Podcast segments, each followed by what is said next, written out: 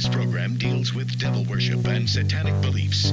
It contains explicit scenes and descriptions of violent crimes and rituals. Americans are asking who attacked our country. You declared a subliminal jihad against the United States. Can you tell us why? Everything pertaining to what's happening has never come to the surface. The world will never know the true facts of what occurred, my motives.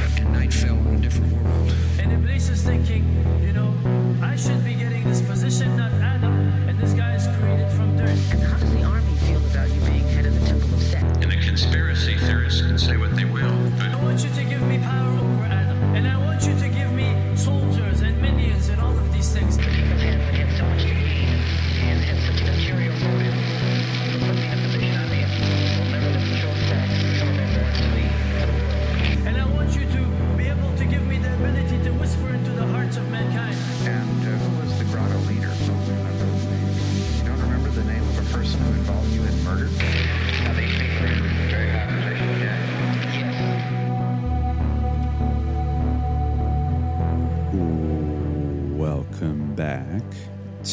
Subliminal Jihad, episode 110. I'm your co host, Dimitri, I'm Khaled.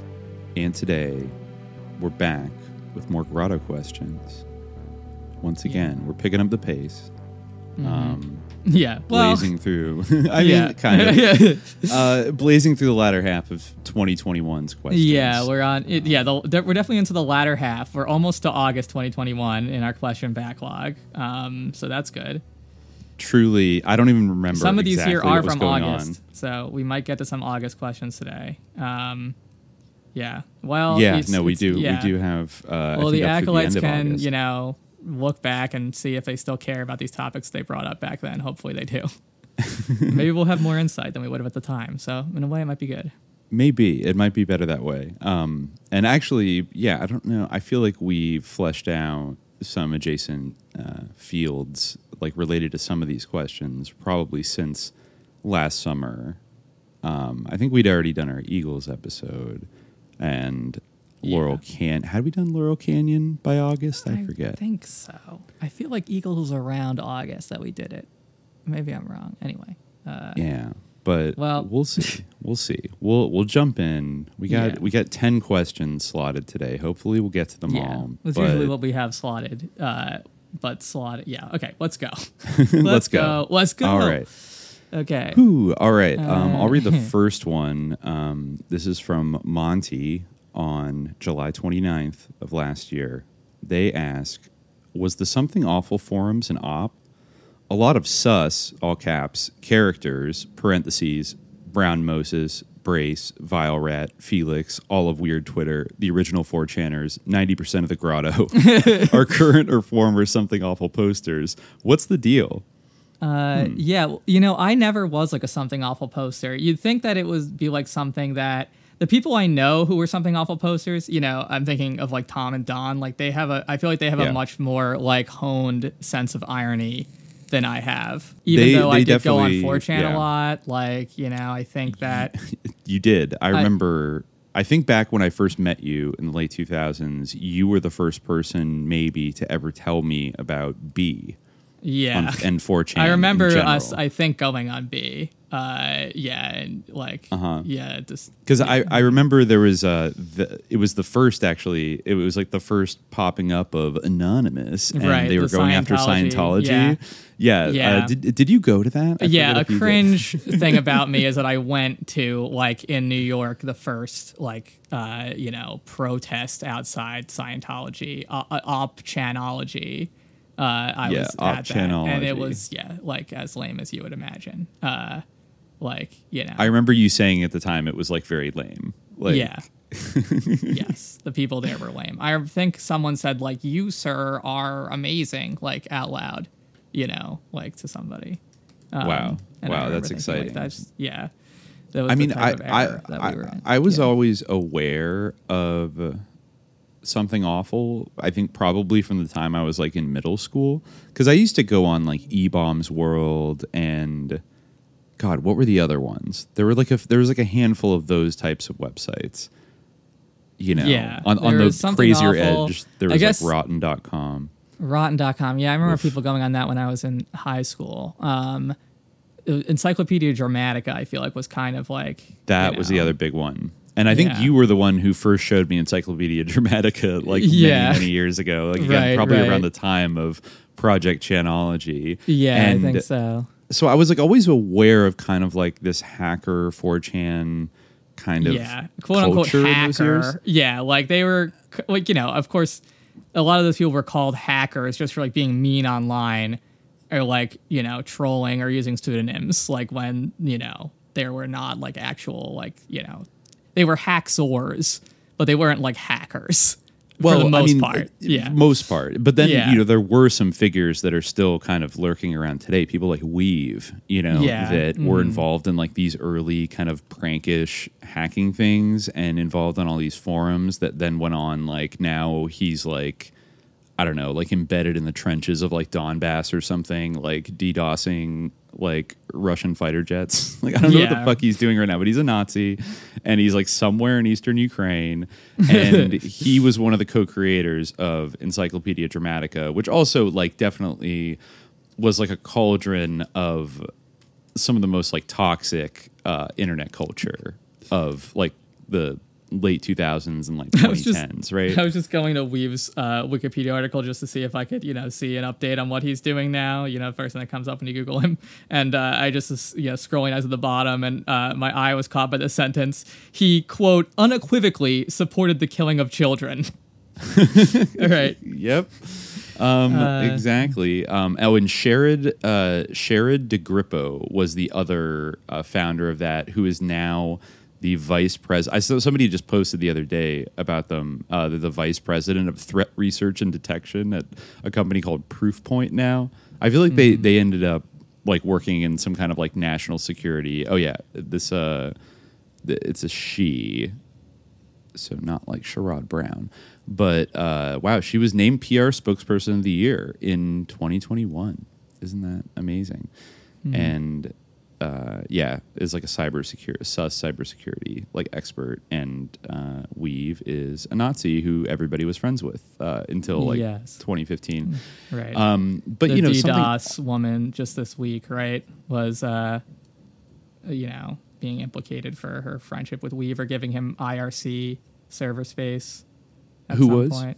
The woman uh, for from DDoS, I forget what it stands Uh, for. Like Emma Best. Yeah, Emma Best. Oh yeah, she's got that thing going on with Barrett Brown right now. Yeah, right, right. Yeah. They're fighting. Very and it came up mysterious, in like, the course of their fight. feud. That, yeah, a distributed known what to denial of secrets. So yeah, Oh, okay, distributed denial okay. of service is what you know DDoS usually means, but yeah, in this case it stands for you know it's like a WikiLeaks type thing.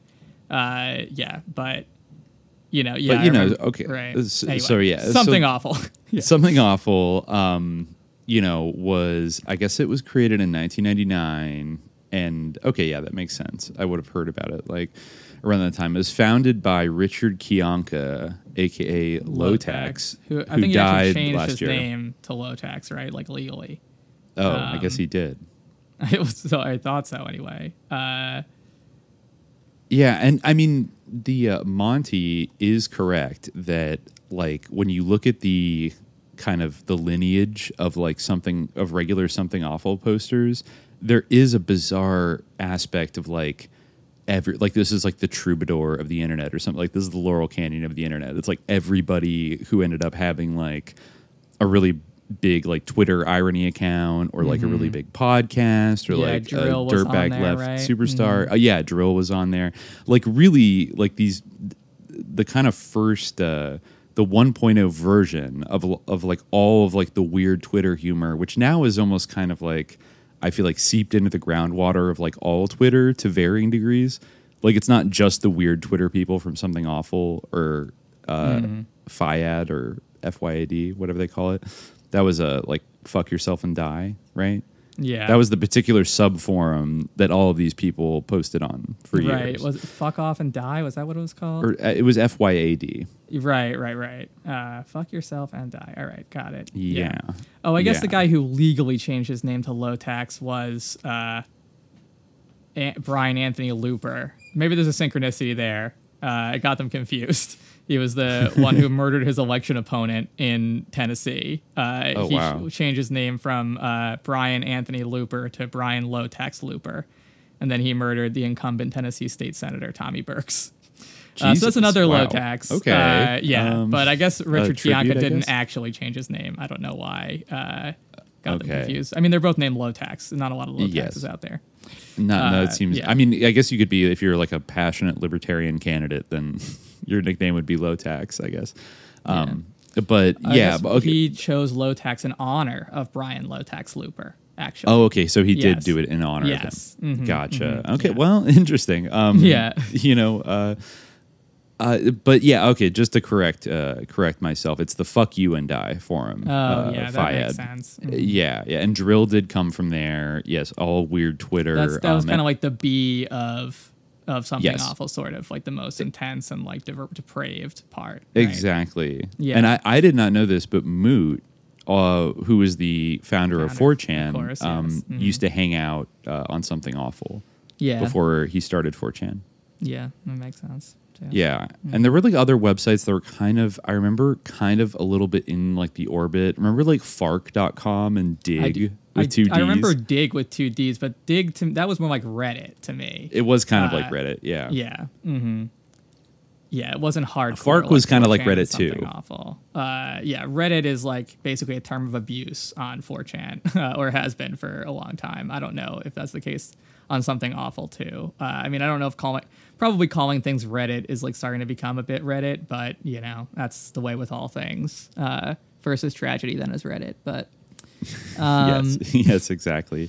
Um, yeah. But you know, are they sus? Uh, there's. I remember years ago, like a lot of people, like I remember like Crypto Cuttlefish used to post about this kind of a lot, um, and talk about like the the FYAD burnouts that like became like all of the scions of like the dirtbag left, like Right. after Trump and everything like that. And there were always a few like factoids that people would point to when you say like, "Well, wait, what what's sus about you know uh, something awful?" or you know this particular forum. And there was there was one thing that I always found to be a little bit like, huh, and that is that there was a regular poster there named Vile Rat, uh, who Monty mentioned, and Vile Rat um, is one of the four uh, American contractors that was, well, really, he was a State Department employee who died at Benghazi in 2012. It was Sean Smith, right? I think he was a uh, he was like an IT worker for the State Department who was with the ambassador and um, as dramatized in the Michael Bay epic uh, Thirteen Hours. Um, he Mm, right. died basically Yeah. in the you know Benghazi ambush. yeah, I remember seeing his picture. Uh huh. Exactly. So I mean that was kind of like a weird, he was a surreal. mod. Wow, they lost a mod. Wow, he was a Um, mod. Yeah. yeah. So people would point to that that like everybody was hanging on this forum all day with like some spooked out like state quote unquote state department guy that ended up getting killed at like a weird CIA weapons base in Benghazi. You know, there's just so much like weird shit around like the Benghazi incident at all and the fact that there definitely were like special forces like military contractors like CIA people like all over the place there. Um, and I mean, I will say though that I think you can't win did Mm-hmm. a kind of a, a, a something awful retrospective after Low Tax died last year, and I Yeah. listened to it, and it was highly informative, and it uh, shed a little more context and light on kind of the culture of the forum, and Mm-hmm. uh, and made me rest a little easy that uh, easier that you know Tom and Don in fact are not um, like Canadian intelligence or whatever. Um, yeah. Well, no, Tom is American intelligence. You're right, Tom Only is Don American. is Canadian intelligence, but that's not True. really a threat to anyone. Bro. no, but I I, I find I, I find um I can I can trust them pretty well uh, Mm-hmm. when they're when they're talking about things when they're posting all bets are off but uh, when they were talking about you know knowing uh, Vile Rat and how crazy it was you know when he ended up dead and just how bizarre that was and I don't think he really talked about necessarily like where he was or what he was doing on that forum. Though 4chan does have a kind of a history of like military people you know, could be LARPing, obviously. Yeah, I mean both often are. have like have had mass shooting incidents in like I think 4chan more so, and then later I think 8chan became like the go-to uh, place to post when you're about to do a mass shooting. Yeah, but like I think Christ, that there was well, at least Christchurch. That was Facebook. That was Facebook and 8chan, I think. yeah Right. Uh, Um, yeah, I'm not. I don't quite remember, but uh, where yeah, posted. I but you know, they but on- they on one of those mentioned that there because this was the early 2000s when they were on this forum that there were a lot of like military contractor kind of computer type guys that hung out on that that were like stationed in like Iraq or something like that Mm-hmm. you know when the war was like at its peak which i mean at a certain point like that that was the internet in the 2000s that was almost like the first time that you could be communicating with people that were like in a war zone that Mm-hmm. were just kind of chilling. Like I remember I knew somebody from high school who I think, you know, my freshman year of college, like he IM'd me one day. Mm-hmm. And I had heard a rumor that he joined the Marines, but I didn't believe it. I thought like somebody was like yanking my chain or something. Um, this kid was like a big metalhead, and I didn't. Yeah. Peg him as like a Marine type, but he like you know IM'd me and was like, "Yo, dude, like I'm I'm in Baghdad right now, or like I'm in Crete or something like that." And I'm like, "What?" And he was telling me all this fucked up shit. And I, like, I didn't believe him because I just thought, like, dude, there's no way you're like IMing me from Iraq right now. And then like that summer, I saw somebody and they're like, "Oh yeah, dude, like he shipped over there, like he's like a sniper or something like that." Like it was, uh, word. but he was saying, "Yeah, like I've seen so many dead bodies," and like he was telling me some really dark shit, and I was like, "Okay, man, okay, uh, sure you are." Like, like I thought he had told me some crazy stories in the past that were like seemed like tall tales, but uh, but I guess you know you could be a soldier, right, and Mm-hmm. just be on uh, something awful all day, like in between patrols, and like nowadays you're you can just like do TikToks when you're like you know. you know, Yeah. fl- going out to the front lines, but I don't know. Like, are they sus? I mean, all of these websites are sus. Like, Yes. ultimately, In a, in a way, it's like, uh, I mean, I don't really know like too much about low taxes back. I mean, I feel like, I don't know, is Moot sus? Uh, I feel like low tax might be more sus than Moot just by virtue of, I mean, I guess it was a reference to that other insane man. So I don't know, but I find it odd to go by low tax in general. It sounds like some kind of weird you know but anyone who's like a form administrator like an administrator of one of these things i mean a lot of times they hate like the forms that they have to preside over i think that that was definitely the case like for most of those people but i mean you have to be kind of an eccentric person to create something like this and to preside over it and like but in a way Yeah, like definitely.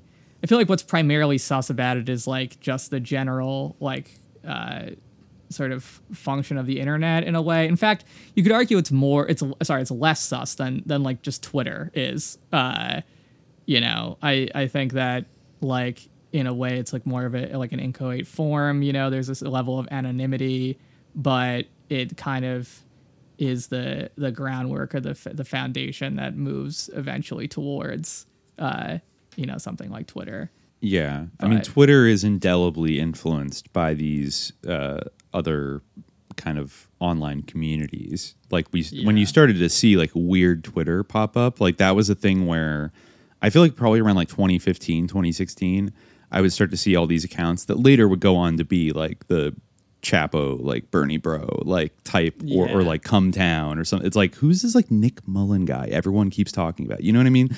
Yeah. And it's like, oh, I wasn't on something awful. So I just sort of like was not paying attention to like any of that and like that sensibility of humor. Like, Mm-hmm. I mean, eventually you do stumble upon somebody like dril, but it's still kind of like, I'm not quite getting like the glee that people are getting out of this, you know, Mm-hmm. like just like uh, typing like, you know, with like three commas and saying my dude all the time. Like, it's, it's just like, I don't know. uh, I feel like that's almost like a little bit like. I mean, yeah, like I I feel like that's that's almost like the level of like being derivative, I guess, of like the. I feel like the people who rose to the top, like in that environment, did have a little bit of idiosyncrasy to them, but then yeah, Yeah. they became a certain style. But I mean, just like the way that uh, people interact, like, I mean, there's a different tenor to it. And again, like, I was never on something awful, so I don't like truly know. And I would not, like, you know, I wasn't about to like go on there now to like investigate and say, like, I got an impression of it. I mean, the way, but the way that people interact, like on 4chan, I definitely can see it's different because you do have like a, a name associated with your account. You know, you can't like, uh, you're not constantly anonymous. People don't like post agreeing with themselves. You know, it's not it doesn't Yeah. have the same level of chaos, per, perhaps. You know, and uh, and I think that ports over to Twitter very easily. That you Yeah. are like a known quantity and Yes. can kind of Yeah. migrate it over. And Yeah, and the rift between like anons and non-anons and blue checks and things like that. I feel like you in some ways parallels like the sort of uh uh the what they used to be called uh, trip uh f words uh you know trip uh f Oh, yeah, yeah, I that's that's Uh, right. everything on 4chan basically like any kind of attribute one could have like came with that attached to it at the time. And i mean not at the time i say at the time but like you know if i went on there now probably still. But uh yeah like uh so but you can definitely see how like just the way the mode of interaction that uh you know bubbled up from like those uh places those more kind of chaotic environments like has become mainstream and even bleeds its way over into like you know older forms of media like cable news where like a lot of the time now they just like read tweets and things like that. And i don't know if that's good i feel like that's definitely that's no, maybe probably a sus not. thing. Well, we Yeah. eventually had like the president of the United States for four years was. He Yeah, became poster. something. He was poster Yeah, shit poster. He became a shit poster. Like he was absolutely a shit poster, Mm-hmm. and um, that's kind of where the energy came out of. And, and to some degree, it's like understandable because it does cut through the kind of fake, you know, sanctimony or virtue signaling or whatever. Like basically, um, Yeah, by I shit think- posting and making a mockery of and being so hard to decode, like wearing such a shield of irony that it's impossible to tell like to what extent you're Mm-hmm. ever being serious, which is uh, can be a helpful thing on the internet where people are can be quite vicious and like Yes. Mm-hmm. cruel and everything. So it's very understandable that people would uh, kind of you know.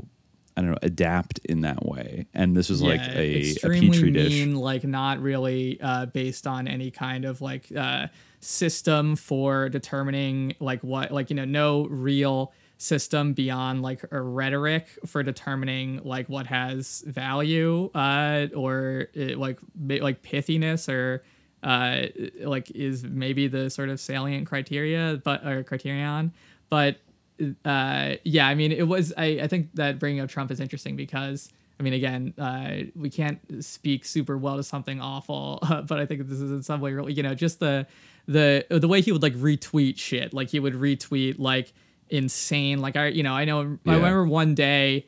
Uh, you know, I noticed that he like uh, it- you know, it came to my attention that he retweeted just like three like totally nuts like anti-Muslim like videos like in a row like just like from like some cra- some like b- nuts like UK group or whatever, you know, something like that, like an Act for America type thing or like an EDL, and just like it was just like a blitz of videos like that. It's like this is so like destabilizing. like you have no idea like who like why like I mean you guys like know why he did this, but like how serious is he about this? Like you know like what i- indication should we take from this? Like uh is like yeah, it's just like uh very uh, destabilizing, I think, in general. I think that we're witnessing, like, in many ways, like the beification of like our entire political culture. I, think mean, you have to blame the internet is a at the very- core. Yeah. like like it's ultimately the like the internet is almost like Yes. like constructed in this way to uh, yes.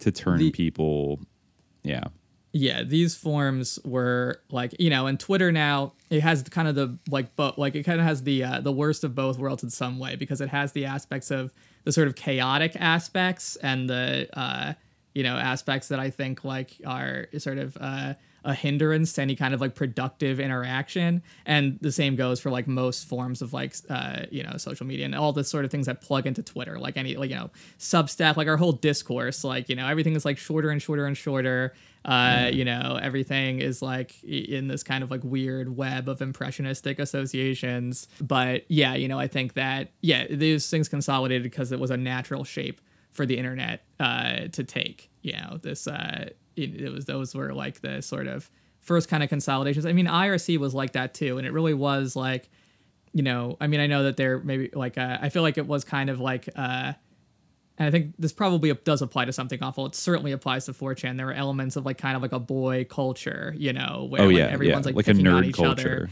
Yeah, like uh or just even like, you know, uh, even though a lot of the like you know maybe this ties into some of the, the remarks we've had about like sort of this uh, sort of stunting of development that we witnessed like in recent generations. But you know i feel like it was almost like a replay in some ways of like the kind of hazing that you see like in elementary and middle school you know like just like the ritualized bullying or i mean i guess you can see that type of thing in college too like in fraternities or whatever. But that was kind of the you know the form that it just uh, that it took. And now yeah, they're saying Twitter kind of has the worst of both worlds, and that it has like that weird chaotic element uh, where yeah, everything's in the sort of impressionistic web, but also it has like sort of uh, like weird like authoritarian like elements, you know, like the Jannies like you know reign supreme on Twitter in a way they never did on 4chan, you know, uh, and like everything Yeah. like gets labeled as being like you know uh, BBC doesn't get labeled, but like RT does and things like that, you know. Uh, Yeah. Are you sure you want to click on this link? Like it may contain like misinformation, you know, or something like things like that. Uh, so yeah, it's like a weird, but I think that they're definitely they're definitely in a, a genealogy uh, for sure. You know, I think that the next thing will be you know, I don't think this will be the next thing. I don't know why I said that, but I, you know, uh, I, I perhaps down the line, uh, it will be not like a matter of just like I, I wonder if people are going to find a way somehow. It was just a thought that occurred to me when I was seeing that thing that was like uh like a sort of metaverse Walmart where you like go shopping. Like I don't know what the purpose of this would be or why you would want to like virtually walk around like a store and like pick things out from shelves. Like what like what advantage that has over like just shopping online. But what for every reason they were like, look at what we can do. And with the person like walking, it was like basically an FPS of Walmart. And Okay. I was like, at some point, you're not even going to be like posting on these things that you're going to go commit a mass shooting. You're just going to be straight up like finding some way to get like, you know, like a needler or like the golden gun into the Walmart app. And like, you know, just that's going to be like the new, uh, you know, internet. and virtually well how do you kill people unless they have neuralinks and it's like the matrix where like if you die in the matrix you die in real life I don't know. Maybe it'll just be like a form of harassment where like, you know, that's true yeah that could be a new form of trolling uh, Yeah. because at a certain point like it becomes like a virtual experience where you get like killed by a mass shooter that is kind of uh, traumatic isn't it yeah. you know Definitely, But- especially if you're wearing like an Oculus Rift or whatever, uh, or a Neuralink, uh, then it would be like, yeah, if it were like the Matrix, then definitely you would be in danger. Exactly. yeah. Exactly. So, I mean, yeah. Well, I, I'd say I think all these platforms are also like infiltrated um, from the very beginning. I forget. I think it was 4chan that had like somebody, one of the people that helped set it up, had worked for the Department of Energy.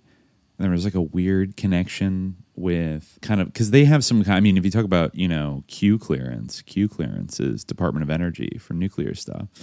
So, um, were there always like intelligence kind of uh, operatives like lurking on those boards and playing psychological games with people? And, to, you know, like to what extent um, have, you know what I mean? Like, to, to what extent does the Air Force have like a room, a server room, like full of, you know, airmen like clicking on image board websites? Like, Yeah. just uh like keeping it keeping the racism levels at a nice ambient you know temperature and uh guiding the culture in certain ways Who I'm knows? sure that there are like feds on 4chan. Again, I don't really know something awful. I think it's a bit different. Like there probably are like, you know, at least one who has been on there. But I, I mean, I feel like 4chan became Yeah. a bigger phenomenon. Like in, I mean, we know at least about Vile Rat, but uh, Yeah. you know, yeah, like uh, I mean, I think like after the attention that 4chan got after 2016, like I'm sure that there's I don't know like how big the room is, but I feel like there definitely is like a room of people clicking like on websites like that.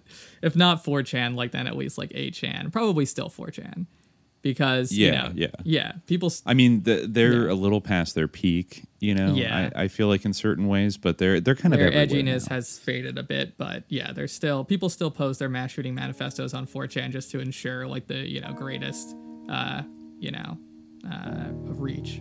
So yes exactly it's a it's a fla- it's part of the whole brand at this point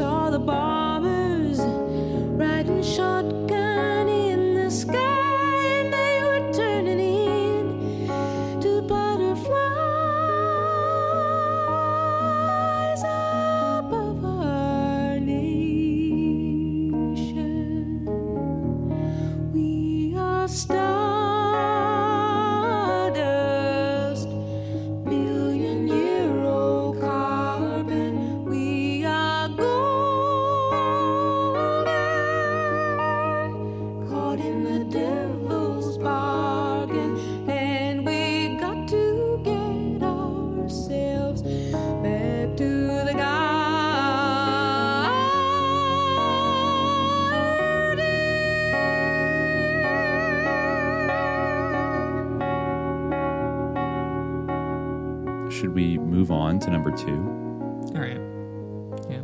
Want to read it? Mm-hmm. All right, Young Howler asks The recent Woodstock 99 discourse has me really wanting to dig into the susness of Woodstock 69. Obviously, lots of ties to the Laurel Canyon scene, but there, but are there any good resources out there that really delve into the darker aspects of the OG Woodstock? I don't know. I would be interested to uh, like do an episode about Woodstock because I know that Woodstock was very sus. I'm not sure if like there's like a good book like dedicated to the susness of Woodstock.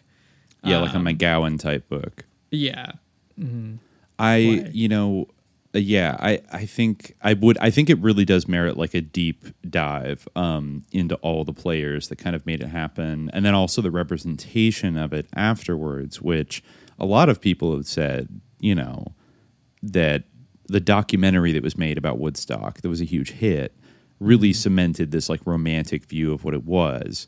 But if you zoomed out, if you were actually there, and or if you just looked at like what actually happened there um there were a lot of like messy elements of it. And i think uh, i think at least a few people died or you know got like you know airlifted back to a hospital and stuff. And they had a lot of logistical problems and you know people were freaking out on all kinds of drugs and there probably were sexual assaults. Yeah. it was it's interesting that young haller uh yeah puts this in the context of woodstock 99 now for this question i went back and watched the documentary which must have just come out after young haller asked this question. Woodstock 99 peace love and rage which uh, is a is a pretty interesting documentary. It's like a fun and scary kind of ride through that that very uh, sus music festival from 1999, which like I remember like watching it as like a middle schooler, and it, and by the beginning I was like so bummed out that like I was too young to like go to like Woodstock 99 and see Limp Bizkit. but by the end of it, it was like oh shit, like everyone just burned everything down, and it was like there was like mass rapes during like Limp Bizkit playing break stuff. On honestly, like going back and watching it, you're like, oh, like Astro World vibes. Like this is this. It's the same thing. It's like people were talking like when Fred Durst was playing break stuff, and it's the equivalent of like Travis Scott being like, oh, and like doing the robot as like they're like Yeah. passing, you know, unconscious bodies in front of him. Mm. And it's like that. It's like, I just want everybody, like, if you got some rage, like you're fucking pissed off at your boss, you got boy problems, you got girl problems, I want you to take all that negative energy, you know, while they're like, you know, they're like getting ready to like blow. And Yeah. Then, and then, you know, when you said, you know, I want to break your fucking face tonight, and then they, you know, the big drop happens, like there, it's just like, yeah, the, there was such bad energy, and you know, like they played like DMX, you know, DMX gave a great performance, but uh, but showed this like sea of white kids just like so excited to like yell like the N word and like call and response with him, um, which you know didn't age well, and all that stuff. But there are a few okay, there are a few things that are interesting about Woodstock uh, '99. Um, like it was uh, it was held on a, mil- on a on a retired military base, like on an Air Force base, which you know a few Woodstock people 99 was? yeah Or- Woodstock '99. so they moved it Oh, hmm. to Rome, New York, uh, which is like nearby Woodstock or whatever town that was. And it was like on this decommissioned Air Force base, which they thought their real advantage of it was that it was fenced off all the way around, so they couldn't have gate crashers. Um, but it had all these like problems because it was all like hot asphalt and shit. And so like that was kind of a weird vibe thing. And I mean, you know, the original Woodstock was not on an Air Force base, but It was on a like- hog farm, which was I on a hog farm. interesting because you know it wasn't uh wasn't there another hog farm connection? Wasn't like uh, Wavy Gravy's camp like next or called the hog farm or something? I feel It like Wavy Gravy's the hog farm. Yeah, I feel like Wavy Gravy did have. um it, it was next to Camp Winnarainbow, Hog right? Farm, yes. It was an organization considered America's longest running hippie commune called the Hog Farm, yes. And it was right next to. Camp Winnarainbow. Did he did he Uh, end up calling it the Hog Farm like because of Woodstock? Um, well, it's best known for their involvement with Woodstock, right? Hmm, uh, so I see. Okay, was- so they were in Manhattan's East Side in 1968 and 69. They were approached by Woodstock Ventures with a proposal for a festival. They had just bought land in Llano, New Mexico, and had Mhm. plans to depart New York and settle in their new home. But they agreed to work on Woodstock, and Yeah, but it, they were in, what, in charge of security at Woodstock. Yeah, but Woodstock was actually like on a hog farm, wasn't it? Or like no, it despite- was. I, I'm pretty yeah, sure. despite them. So Huh. yeah, it's weird that they were like called the hog farm. Maybe it was after the fact that they like became the hog farm, but I don't know if that is the case. Like, it's a little unclear. did yeah, they like lot of- worship pigs or something? Were they that? Were they truly that haram that they were like, we need to have this like in the vicinity of pigs? Okay, it was on a dairy farm, so that's Oh, different. okay, Yeah, Woodstock okay. 69 was on a dairy farm, but the uh, the hog farm was involved in it. Yeah, Very Right. interesting. Okay. Mhm, I and okay, I will I will throw out because we probably have to do like a full deep dive to like really get into the the susness of original Woodstock. But I just I I found a couple things you know to whet the appetite uh, until Mm-hmm. we circle back around. I didn't realize this, but I found a couple articles on taskandpurpose.com, you know, one of those like military websites. And it says uh, that time the army had to save a bunch of hippies at Woodstock. Huh. And I had never, I had actually never heard about this. But if you watch the documentary and stuff, you see all of these Army Huey helicopters coming in and out uh, throughout the entire weekend. So apparently, like, if it hadn't been for the U.S. Army, Woodstock would have like completely collapsed into like a huge clusterfuck, like disaster, because so many more people went. I think they expected two hundred thousand, and like four hundred thousand came, and so they had like food, water concerns, like all kinds of various supplies. There actually were a number of booths that got burned down at Woodstock 69. So because uh, vendors started inflating their prices once the shortages began. So it's like you actually did have kind of a lot of the same problems uh, that you ended up having at like Woodstock 99. And so there was a, let's see, yeah, there was a sheriff, Sheriff Lewis Ratner said it's like you get a certain feeling there that something isn't right. So we got permission to get Army helicopters flown by Stewart Air Force pilots, and we already had them that morning. When that thing broke, I had the helicopters on the way. Though Woodstock didn't frame itself as an anti war protest, hmm, interesting once again. Like, like you'd think they would. They did frame themselves as an anti-war protest, right? Like it's fucking Woodstock. It's Yeah. interesting that they're just like, no, it's just like about good vibes. Like, hmm, how radical. Anyways, um, the festival took place during the height of the Vietnam War, and with the counterculture music scene closely aligned with the anti-war movement, the sight of incoming U.S. Army helicopters conjured up images of American militarization. Huh. So yeah, so John Morris, the production coordinator for Woodstock, was on stage when the helos came in. It was like a wave, he said. You could see people start to look up, and all I said was, Ladies and gentlemen, the United States Army. And you could feel it and you could hear it, the tension.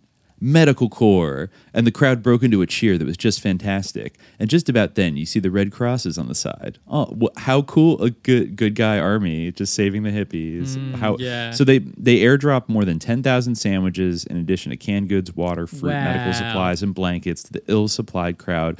Refreshed and refitted, the party raged on until August eighteenth, a full day longer than it was supposed to run, and the festival rounded out its set list with Jimi Hendrix's iconic rendition of the national anthem, "Fitting."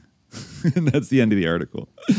Uh, yeah, fitting indeed, right? Mm, interesting. Uh, so it sounds like uh, the army was doing a little psyop work, um, Uh, basically. Yeah. I mean, it's sus that I always thought it was sus that they were giving like you know they were like brown acid pills, uh, like just being handed out, and they were like uh, you know extremely intense. I mean, I guess they were like multiple different kinds of like brown acid, like some that were like too good, and some that were like you know didn't work at all or whatever. Wasn't there also brown acid at Woodstock? Or sorry, at Altamont? I don't know. Maybe there Wasn't was. that the rumor that that there was bad acid going around, which created like bad vibes, was it like the brown? Hells Angels? I know that the brown one is very like you know strongly associated with, With Woodstock. Woodstock. Yeah, wavy Yeah. yeah. is like don't take the brown acid. you know, like yeah, they had announcements like on the PA system, like Uh, don't. Oh my yeah, and yeah, then they little had to brown like walk pill. back and say like, well, you know, it's not poison, but you know, it's just not very good or whatever. Uh, and then they're like, actually, the- there is some that is poison. Yeah, it seemed like a whole mess. I mean, they Uh, did have lot- like the whole like the the whole CIA gang was in attendance. You know, they had the Grateful Dead. That's um, true. Yeah, yeah, yeah. They had. Um, well, it it actually it's almost like kind of notable like how many people didn't go to Woodstock rather than um, like how many people did. I'm gonna I'm just gonna see the lineup right now. Like, was it? It was so similar to Altamont. Um, Uh, yeah, I guess Led Zeppelin wasn't there. James Taylor wasn't there. Bob Dylan wasn't there. Mm-hmm. Uh, the Doors, I don't think were there. So okay, so they had Richie Havens, uh, Sweetwater, Beach Ravi Boys Shankar. Joan Baez, Arlo Guthrie, Country Joe McDonald. He he did some anti-Vietnam stuff. Uh, Sa- Santana, Canned Heat, The Rolling Dead. Stones weren't there either. No, they weren't. Yeah, Creedence, Janis Joplin, Sly and the Family Stone, The Who, Jefferson Airplane, Joe Cocker, Country Joe and the Fish, uh, Crosby, Stills, Nash and Young, and yeah, then three more three bands in the final extra day. Jimi Hendrix closed it. So yeah, I mean, yeah, pretty pretty heavy lineup. You had all this acid going around, and uh, I think that it's interesting because you would have to ask, like, what is the advantage to? It's a little easier to see the advantage of you know the nefarious like MK Deep State uh, fucking up Altamont and kind of sl- or like the Manson murders, like slamming the door on '60s optimism. But just a couple months before, like just before Altamont, right, was Woodstock. Yeah. Like they were only a few months apart from each other. Yeah, maybe it was a testing ground for their uh, their acid um, that they used, or uh, you know, if it, there actually actually there actually was uh, bad acid present at Altamont. Um, I read like a really hilarious description. Maybe it was on Erowid of like what it was like to take the bad the, the bad acid at Oh yeah, there is an. Erowid article about it. Yeah. Yeah. Um, Yeah, LSD, Erowid Exp, the infamous Woodstock brown acid. yeah. I remember that being like uh, an interesting. Oh yeah, actually, I think this is what I was thinking of. It's like in MEL magazine, and it's like what it was like to take the brown acid. The brown acid was given me to me by an older woman. Well, to 18 year old me, she seemed old. She was probably in her 40s. Anyway, she came up and gave me a loaf of bread because I was hungry and some acid. It wasn't, though, what they called blotter acid, which is a piece of paper that you chew. It was a brown pill, and I took it later that morning. Thursday, Friday, and Saturday were all pretty mellow for me. I got stoned those three days, but I hadn't tripped at all. It was only when that woman gave me the acid that it turned into a fucking carnival. Right after I took it, Neil turned to me, it was just someone who was there with her, and goes, I'm gonna find a phone booth to call our moms and tell them that we're all right. The news was saying Woodstock was declared a disaster area. There wasn't enough food or water and that it was all mud. Basically, that it was a total clusterfuck.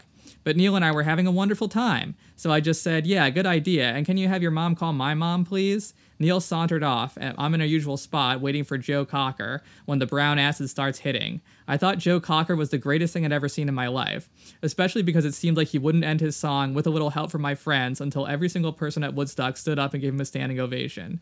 Of course, my time was a little altered, but it felt like that lasted for six hours. At the end of his set, I was peaking and it was awesome. I remember thinking, this is the strongest fucking acid I've ever taken in my life. But then everything went black, like it was the middle of the night. I'm like, what the fuck is this? I thought I was hallucinating. Everybody was pointing up to the sky. Then they made an announcement about stopping the concert. This big storm was coming through. Hold on to your neighbor, they told us. But I don't have a neighbor, I thought. Neil was gone and I started to panic. My heart began beating and I had to go to the bathroom. Suddenly, I felt like I was surrounded by new people who weren't as friendly as the people there before. They were sort of looking down their nose at me like they were fresh in from the suburbs, well dressed and all this. And there I was in some shorts and a t shirt for three days. I hadn't brushed my teeth. I felt like a scumbag. The bread was gone too because I'd scarf it down in about five minutes. Who are all these new people, I thought? And why is everyone being so standoffish? Then their faces starting mel- started melting off and it wasn't fun anymore. yeah. And, Wow. you know, then it was a monsoon. Uh, I guess this person made it out okay, but it does sound like a, a bit of a nightmare. Um, yeah, Yeah, it was just blacking out for six hours and then pointing up at the sky. Everyone just pointing up at the sky. Uh, yeah, Well, a lot of Um, people did say like, yeah, it was like it was kind of messy and like miserable by the end, and you know, the documentary just kind of washed all that away and made it this like wonderful. and like, who is this forty-year-old festival. woman giving like you know an eighteen-year-old girl like a brown pill? Like what? Like I don't know. I don't, I really don't know, but I yeah, I, I do get the feeling that between that and the army being so friendly to like go supply shit to all these draft dodging fucking hippies that are like dropping acid, you know, and it's just like, yeah, no problem. We'll help. We always love to help. Like, what the do they? You know, I think they talked to one of the pilots that did it. They just thought it was like neat. Yeah, Clark mm-hmm. Stahl was a 23 year old warrant officer who had recently returned from Nam. He was hanging out at West Point and then got a quote, pretty sweet gig. His commanding officers just came in and said, Would you be available on Friday and during the weekend to provide medical aid and resupply for a rock festival? We kind of looked at each other and said, What the hell is a rock festival? Of course, we knew nothing about Woodstock. It was explained to us that there'd be a lot of big names, and they didn't know how many people would end up showing up, but they expected it'd be quite a few more than they originally thought. And of course, there were like 400,000. Yeah, so they already had a plan when one of the vendors' booths was burned down overnight. Um, one of several instances of that happening. So they they came to the rescue and brought them all kinds of things to make it a functioning event. Yeah, six six to a dozen sorties over the course of the concert is what they did.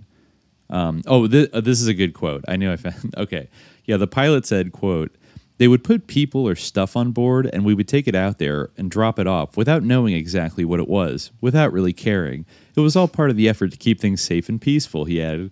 We knew they needed to get stuff in and out of there, but the main focus was on the health and safety aspect of it and making sure nobody had any injuries or medical issues, and if they did, they'd have the ability to treat them.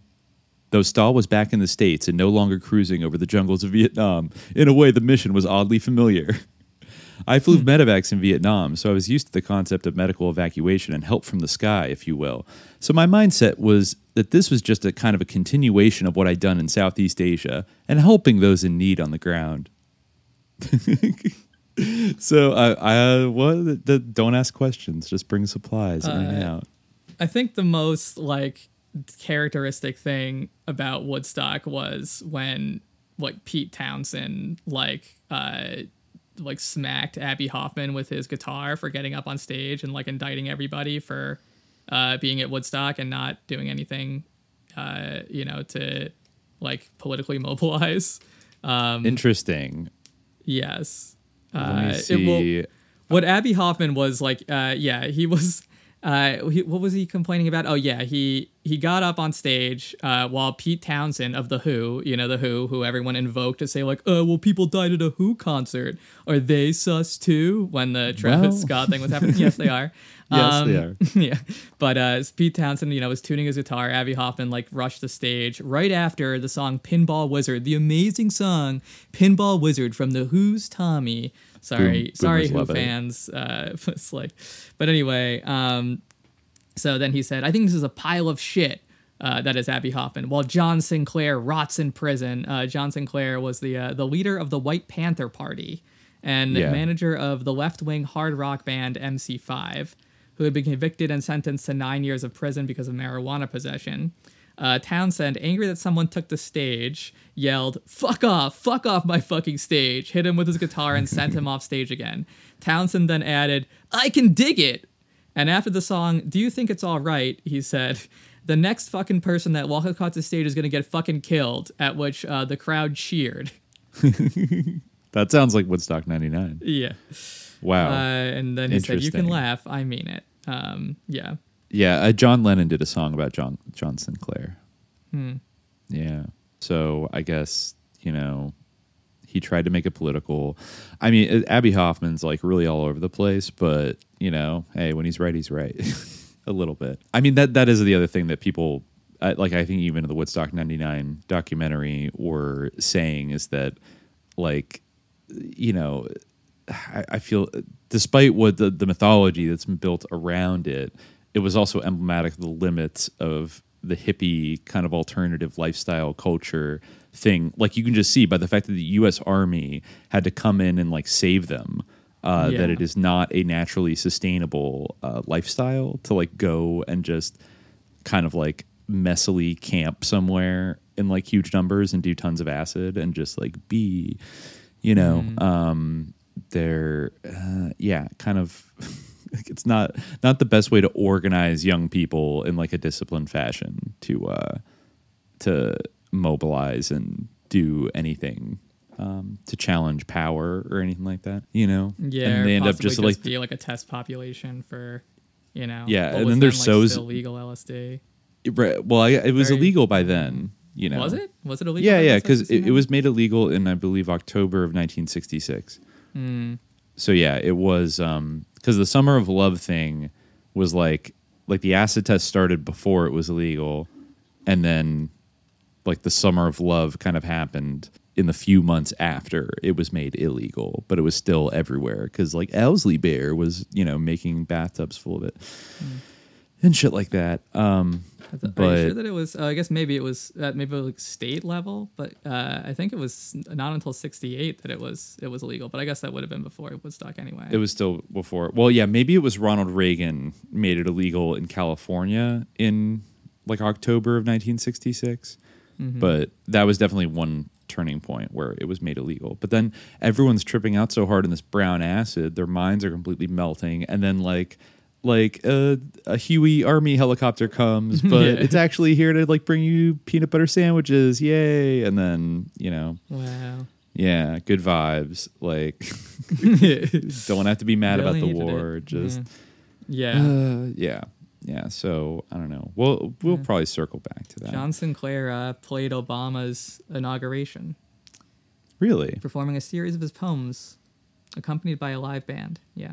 Wow, Wow, mm-hmm. very radical. I wonder if Bill yeah, Ayers got radical, it in there. Beat yippee, cool. hey man. Yeah. Hey, let me ask you a personal question.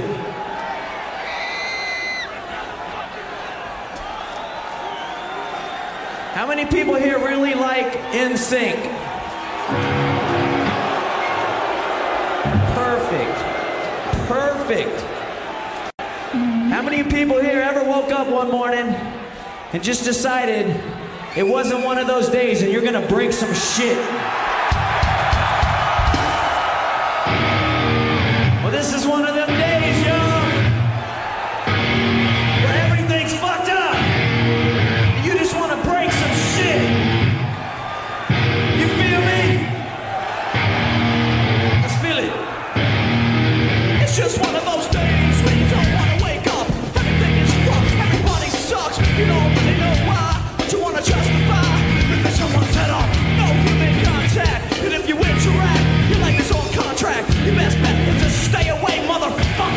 just one of those days. He said, she said bullshit. I think you better quit. You've been leaving with a fat lip. It's all about.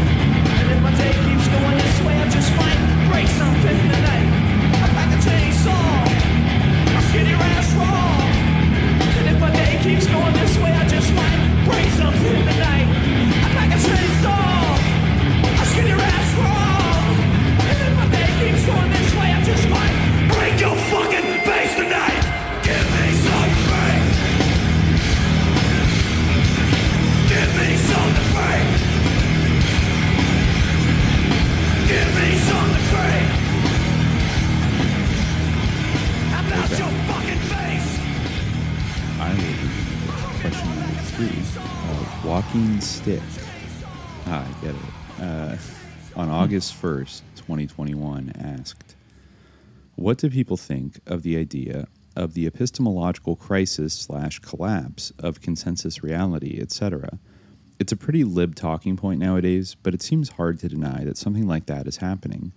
I don't think it's about political polarization, though, more like the technology of social control getting way too effective. Hmm. Yeah, what do you think? Yeah. I, I definitely, yeah, I, I agree very strongly with uh, walk in stick in that, um, yeah, I, I, agree with both aspects of it where I feel like, you know, uh, one almost doesn't want to like feed into the kind of like lib uh, sort of uh, panic over like the post truth era, but I also feel like yeah. the yeah there is some kind of I mean this is something that's been going on for a while like there's crisis representation, you know, uh, these uh, sort of uh, t- uh, currents or tendencies. But I, I, I, definitely feel that like there is uh, a, a, sort of widening breach between uh, people's different conceptions of like basic ontological and epistemological principles. Um, yeah, definitely, yeah. definitely. And I think that I think- it is yeah, like, uh, and I, I agree that it is kind of a function of, uh, you know, uh, uh, technologies like social control, like, uh, but almost like in a sort of a, a stochastic control, uh, you know, mechanism where it's like, you know, uh, control through chaos. Um, Well, yeah. I mean, this is really like you know going back to talking about like the net and the web. You know, I, I saw so, somebody say on Twitter recently that like, you know, we talk about a web as if it's like a you know a multi-node kind of distributed network, but no, as if a we web are the is- spider. yeah. yeah, as if about- we're the yeah. spider, but no, we're the prey. Like it's yes yeah where we've been psyoped into taking the spider's pov on a web where like the vast majority of non well, all non-spider entities are not at home in webs Exactly. Like like all users are the equivalent of a fly yeah trapped in the web. Um, yes. and like Silicon Valley is the spider. Mhm. And I think that like yeah, the technologies of social control, but I feel like that's almost a redundant phrase. Like it's just like because the technology well it's like it truly exists I think to like manage social control.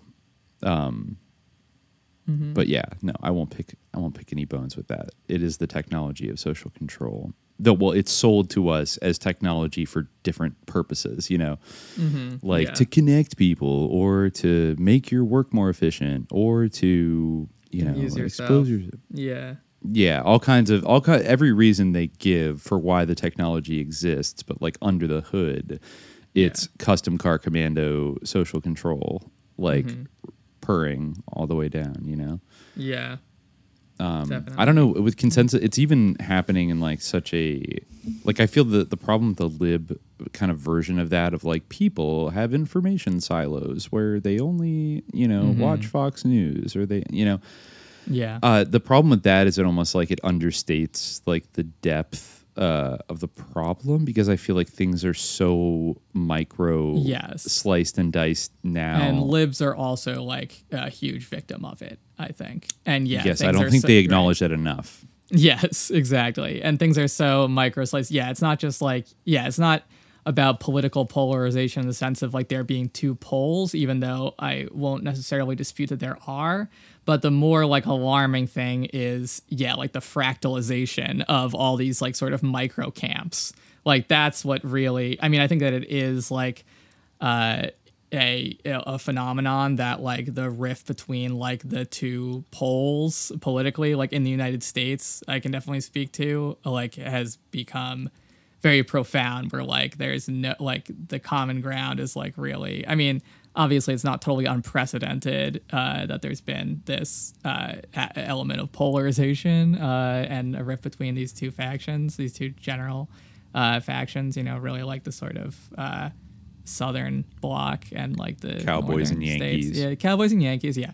whatever you Um, want to say about that that uh, binary like it does describe the cultures of the two political parties at this point i would say right Yes. Like Yeah. that that's definitely what they kind of embody publicly to themselves Mhm. like you got yankee democrats and republican cowboys Yes. And, yeah, but in between people that- are much yeah. more like micro sliced and diced even than yeah, that and on like the extremes as well. Like all across, like everyone is like in their own little weird encampment, and like some, you know, I think uh, it's kind of like, uh, yeah, it's like, uh, you know, just like this hyper like. Uh, is sort of uh, fertile ground for like the development of like these weird like uh, I think of the negative forty eight thing, you know like there's always What been like negative things like 48? that you know the guy he was like the guy who led all those people to Dallas and was just like saying things like Oh, that know, guy. Okay. The yeah JF like 185 JFK's Jr. is uh, gonna yeah come like back. 185 Christ the King 185 like you know Trump 185 you know like yeah, yeah. Or uh, Lisa Clapier, you know, like yes. I am like God is seven seven eleven. Like, yeah and you like know? though like you know just like i don't know if they actually do hate each other but like those two people could like just hate each other deeply over like the intense Yeah. like difference you know of opinion that they Oh, have yeah, about some yeah. like thing that doesn't even correspond in any way to what the average person recognizes as reality and like Oh, there have always definitely, been things like that you know like millerites and things you know like millenarian groups but i think that the yeah you know the internet is accelerating it Abs- you know without Mm-hmm. well, doubt. even even if you just take kind of like the so-called like radical left in the United States, like how many different factions and sects and the subdivisions like could you possibly break that into? Because I could probably like go for an hour and just like list Yeah. like different factions, like the, you know, like the, uh, you know, it's like, are you a like a like a dirtbagist chapoist? Are you a Twitch? Are you a like a Hasan Pikerist like Twitchist? Are you yeah are you a twitchist yeah yeah are you a like a Vaushist are you now it's become like uh kind of embodied by these different like influencer personalities but i'm just thinking of like that one thing that kind of went unintentionally viral in the last i think in the last week before we recorded this of that uh, YouTube streamer that was talking about like the problem of left wing conspiracy theorizing. And like that's a huge fault line that we are kind of on the precipice of and engage with all the time. But people that like aren't as plugged in to like particularly that I online kind of like discourse might have no idea that there's like beefs between like the Twitch streamer people that call themselves socialist and like the critical paranoid people who might call themselves socialists that are talking about like subliminal jihad. And there might be like deep epistemic uh, epistemological disputes between these groups even when they claim to sort of be kind of like you know negative 48 and like lisa clapier getting into a fight. Like from a distance they might just look like bad shit like right-wing maniacs. But then when you zoom in it's like nobody can really kind of unite into I don't know, like it, it seems very difficult for like a mass movement to sort of cohere. And I don't know, at the same time, like like political processes always involve like debating and fighting other people. And you know that that was going on long before the internet, but I feel like the internet adds these uh, yeah dynamics that well, just think- end up into like yeah, like pissing contests and like yeah and i think fights that and- it i mean it facilitates like the movement of like these like memes you know and these sort of like information bites that like infect people. Like it just you know and i'm sure that that is like a phenomenon before but i don't think that anyone would deny that like the internet like definitely like lubricates like this this process. Like you know for like the example that you gave like you know people on the left who would be like uh t- like sort of denouncing the idea of conspiracy uh, theory or uh, talking about a conspiracy as something that is like fundamentally false. Like conspiracy as a synonym for false uh when you know which of course you know but that like it could present a problem to someone uh to to people because they want to talk about conspiracies which happen all the time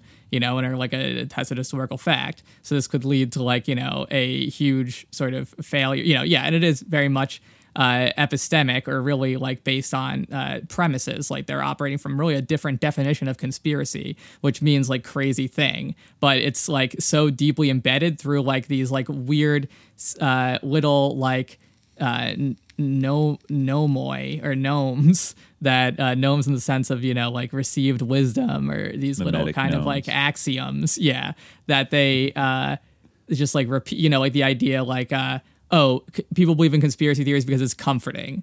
Something that if you think about That for like two seconds just collapses last week. completely. Yeah, but people just say that like without really examining it because if you think about it for a second, it doesn't make any sense. It's one of the most. It's one of the more triggering arguments that people throw at you. Is It that doesn't- like? yeah. Do you really think this is more comforting that like there are like high level networks of like intelligence backed like pedophiles? like, a, gr- like, a great King one that I saw around? recently was that like people don't want to believe that like Lee Harvey Oswald shot JFK because he, he had a family. and that means he could be anyone. And it's like literally everybody has a family. You know, or I guess he you know there's some people who are to the Soviet Union and then but, you know- redefected to America. Like that's not anybody, right? It's just like, like Like- hanging out with white Russian expats. Yeah, and like, uh, Ted. Kaczynski was an academic, uh, so like they're you know it's like, oh right, yeah, people just do not want to believe that academics could do anything wrong, and that's why they believe in conspiracies because they're too they're just too attached to the reputation of academics. It's that's really defines the c- community of conspiracy theorists. Just it's academic very fans. stupid especially Um, to bring it up in a left context because like I, I don't know unless you're totally hewing to like the warren commission like he was a lone nut who was unstable and wanted to be famous or something like that like it, it you kind of are left with like you have to kind of employ a different kind of conspiracy theory if you think like Oswald really did it and that maybe he was working for a communist country to do it, which is like always like the fake conspiracy thing they were like pretending to cover up to like save the world because they were so selfless. You know, it's like if they had to tell somebody that they were covering it up, they'd be like, "Look, like like Castro did it, but we can't start World War Three. You know, and like, wow, that's like so responsible of them. But you know, like they would almost have to do that, and then as somebody who is like sim- like speaking for myself who is like sympathetic to marxism and even like 20th century Mar- you know marxist countries um then wouldn't that be more upsetting to like open up that can of worms that like one of the most like horrific crimes against like a president who maybe despite what Chomsky said, like wasn't like that bad and maybe wanted to end the Cold War, w he was snuffed out by like the evil, conniving commies. Like they actually are as evil as like McCarthy said they were.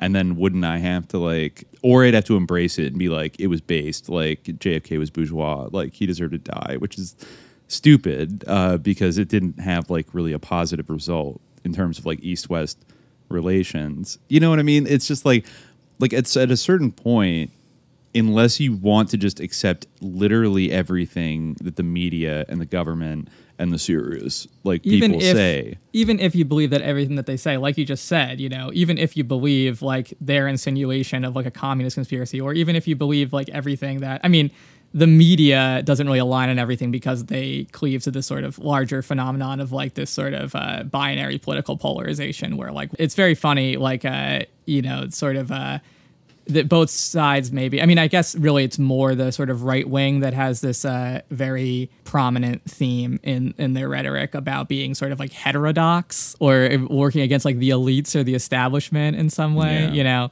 um, and i guess you know the sort of liberal uh, media doesn't go into that uh, doesn't doesn't hit that as hard, I guess. Uh, I, I guess maybe it's for like a cultural level. Yeah, I mean the left does, the left does, but not Yeah, like but I mean, like, liberals in, like, the Tucker will like 2000s. inveigh against elites, which is just like truly laughable. But this idea of like Yeah. hetero, like, really that we have like a you know two pillars of you know two, two different orthodoxies, but by virtue of that, like you know they they there's different uh, ideas, but like you know one orthodoxy, for instance, the right wing, they believe in they believe January 6th, you know, maybe was like cooked up by the federal government. But on the other side, like they believe that like Russia, you know, like uh, subverted like the election in 2016, like in a very meaningful way. Like actually just straight up stole it. Both of those are conspiracies. So like even if you were just going by mainstream media narratives, like, you know, those are conspiracies. Like even, you know, there's tons of things that are just like historically attested conspiracies that were denied until they were like acknowledged, you know, of an incredibly uh, grand scale and uh, sinister portent. But like, you know, it's really, as I was saying, like there's different, there's a new definition of conspiracy where like, uh, you know, part of the muddying of the waters of this is sort of the perpetuation of the idea that a conspiracy is something that is, that crazy people believe as a possibility and normal people with a a materialist sense of the world don't, which is why the term parapolitics has become like in a way necessary. But parapolitics, uh, I mean, in a way, like yeah, it's it's it's sort of a test to the gap that still exists because you know we have to call it para, like uh, Like a- paranormal. adjacent, yeah, Or- or- exactly, yeah, or like yeah. aside from the normal, aside from politics or uh, That's true because if I really had my druthers, I would just call it politics. Like that, there Yes. is no separation between talking about conspiracy uh, in history and talking about like political history. Like there, yes. these are two things that always like one is a feature of the other. Like conspiracy is a feature of like wielding and gaining and losing political power and like managing power. Yes. Really, it's a para a para discourse of politics, but it's not about par any kind of like you know anything that is separate from ordinary politics, like technically Mm-hmm. speaking. You know, the dis the mainstream it's different from the mainstream discourse. That's what makes it para, but it's not. Yeah. yeah, uh, different from politics itself. And so, except you know, when like ontological differences do come into play in the way that we do talk about some some topics in the show, like uh, you know, if there's any kind of jinn involved, then in that sense, perhaps there could be parapolitics, but because that you know has different sort of ontological framing that changes politics entirely. But uh, you know, that aside, most things like JFK, that's not parapolitical; it's simply political. But anyway, political. uh, Yeah, yeah, yeah, but that's but- we have to say that because we can't say that there was a conspiracy, even though it's a perfectly functional word, because conspiracy has come to mean you know insane through like uh, these you know uh, Illogical. psyops. Yeah, illogical, but yeah, Occam's um, razor. Yeah, Yeah. yes, exactly. Occam's razor. Uh, But I do think I, I think the sooner that everybody can realize that like we are all conspiracy theorists now, like the maybe the not that will be insane. But like I think even more insane is people that are still in denial that they are trafficking or entertaining conspiracy theories. Like, you know, that like Russia stole the 2016 election. Like people really believe that and still do. And I'm sure some people believe that Russia like had a very big hand in like January 6th, you know, and other thing. And then on the other side, there's all these, you know, pretty out there conspiracy theories too. But it's like everybody's kind of doing it one way or another, unless you're choosing to only believe like the Snopes verified, you know, zero Pinocchios, like officially approved truth, which I'm sorry, like you shouldn't be running around trusting motherfuckers like that. Like, you know what I mean? Like, I feel like I mean you're, I'm, you're I don't have like a bad time if you do Snopes that. every day, but I feel like even they must like acknowledge some like you know or say certain dubious conspiracies are true. I mean Snopes is yeah certainly but you know what I mean? Like this, like unless yeah. somebody like there, there's a, a a like a no. You would have to comma, literally this believe- didn't actually happen article, and that's the only thing they trust. In yeah in order to like actually not believe in conspiracies you would have to have like a totally incoherent idea of the world like you would Yes. have to not like how was julius caesar assassinated like You would have to become a You know. conspiracy theorist in the way Exactly. they mean it to basically Uh, accommodate that worldview, like to make Yeah. it make sense. It So would have to like- be just like everything. Like people don't actually. Ha- yeah, i yeah I really can't even on the spot. I can't imagine a world where there would be no such thing as a conspiracy, like that would like cohere in any way, like or make any kind of sense. Like what would? Yeah, it almost would seem like there'd have to be some kind of like other force that was capable of conspiring if human beings weren't and didn't. But then you're back. yeah. Then you're basically at jinn theory. So yeah, yeah, then, you- yeah, then you're basically a jinn theory or So- like reptoids or something like, uh, So- or you know, worm like parasites, you know, controlling yeah. people. So But- don't drive yourself mad because you think I don't want to be one of those deluded. That that is the one thing that in this insane, hellish, you know, uh, trajectory of society that does feel a little nicer than maybe even like five years ago or ten years ago is I feel the stigma. Uh, just in like interpersonal day-to-day reactions like uh, interactions like the stigma around saying uh, oh i talk about conspiracy theories. There i feel like there really was a like high cost as there was with many things where like the vibes have shifted where like you would be looked at as like ew like what? That's that's crazy. Like ew i'm not into that. You know what i mean Yeah, I mean, And, I think that's really not case taken seriously. Like a, you know, there's a panic. There's a new sort of moral panic happening around. There's a the double level moral panic where like there is a moral panic around like conspiracies that I think is happening again, but you know, like it's not entirely unwarranted. Um, you know, I think that some of it is uh, a you know, and like it can be excessive, or there can be targets that uh, you know are the wrong targets or are not implicated in the way that some believe them to be, or something like that. You know, like uh, panic is generally, as we yeah, you know, we recently talked about pan. You know, panic is generally a bad thing. Uh, you know, like uh, you, like you never, no one ever wants to really be to be panicked. So like you can totally panic about like you know, if there's a fire in your house, there's a reason, like, you know, there's a legitimate cause for panic, but panicking doesn't help. You know, you want to like calmly leave, right? So I do think that there is a like a panic happening about like the, some uh, things that are like uh, real, you know, that have a real basis to them. Like for instance, like the uh, embedment of like sex trafficking uh, in our government or something like that. Like the you know Yeah. the high profile uh, pedophiles, uh, VI, like that type of thing. You know, like we see this discourse like you know uh, becoming like uh, deeply politicized, like in certain quarters. And then I also think that there's a like counter moral panic about the problem of conspiracy, like people believing in conspiracies or you know believe you know believing that there's pedophiles in the government, but that is true. So it becomes like a horrible vice. shit. Yeah, exactly. This is Um, alarming. We need to learn how to control people better so they don't Yeah. believe like these insane things like that, you know, people in the government Yeah. knew about 9/11 um and stuff like Right. that, you know. and like people who believe like you know uh pe- like some of the beliefs of people who like truly go nuts and like hurt innocent people might like be valid if not mainstream like you know someone who's like truly insane might believe like in i don't know that like uh, Martin Luther King, you know, was killed by the FBI, or you know, and Yeah. that does, that doesn't mean that that belief is like not allowed in the public discourse, but that is what the response ends up being, like to that person, like the you know their insanity reaching out in all sorts of directions, including like you know maybe even even violence or you know whatever. Which you know obviously uh, here on the on the conspiracy podcast we think is like to extent an extent deliberate, you know, or at least framed deliberately, but.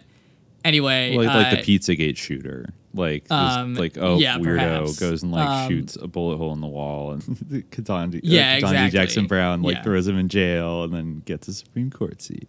Mm-hmm. No, I'm not, that's, I'm not saying that's why she got it, but it was right. well you know uh the like the whole thing about like she's been soft on like sex criminals or whatever. Like I they don't know did go in this weird Pizzagate direction. Yeah, which, uh, you know, they I don't stopped know, short like, of like critical support for like the the Comet ping pong shooter, but yeah. Um, yeah, and I, I mean, I don't know. Like, I haven't really looked into like how legitimate that was. It didn't seem to be like uh really like a real. You know, they were bringing up all sorts of like bullshit. Like she defended Guantanamo detainees or whatever. Like, uh, good. But you know, I mean, I'm, I'm sure Yeah. she sucks in the way that like. Pretty well, she's married to a, a a Boston Brahmin. the- okay. and and also by marriage she is uh, Paul Ryan's like sister-in-law.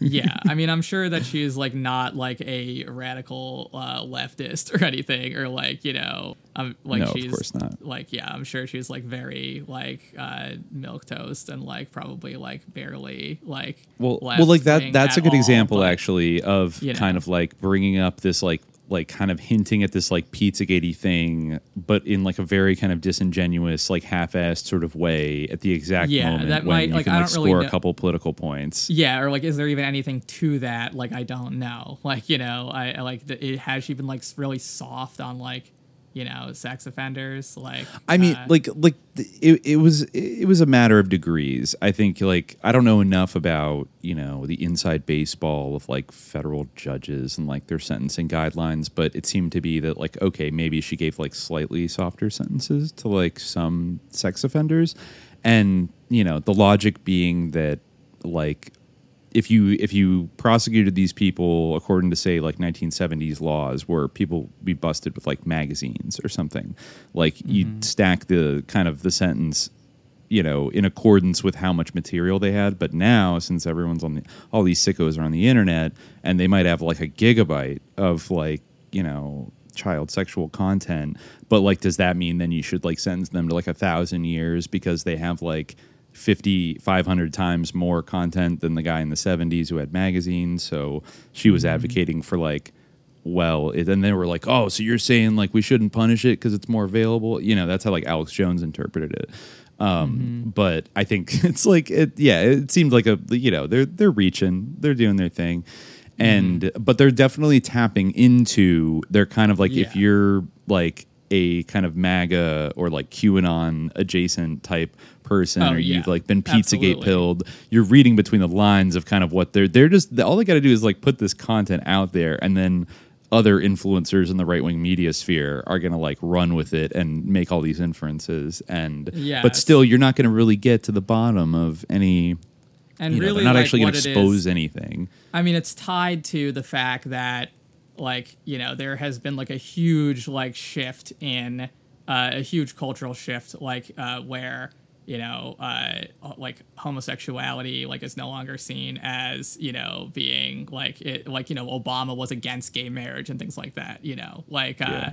and so the only way that these people can like, you know, and that's like what a lot of the like anti woke people, you know, we see these laws being passed now where like, you know, and it's very bizarre where it's like, you know, it uh, they're like, oh, we need family autonomy, family autonomy, and like, yeah, you know, some of the things like I think that like there's in some cases like you know they might have a point, like especially like uh, the way they represent things or believe things are, like you know, little kids being talked to about like you know very adult like sexual subjects, like obviously that's like wrong, uh, or Yeah, like you I know un- unnecessary, but like you know it's very weird because they're very much about like parental autonomy, but also they're like you know if your kid is trans, like you're going to be investigated for child abuse or whatever. Like got you know they they can't really like build up the same level of popular support like that that you know to sort of walk back some of the enfranchisement that like LGBT people have received. So that like a, one way of approaching that is sort of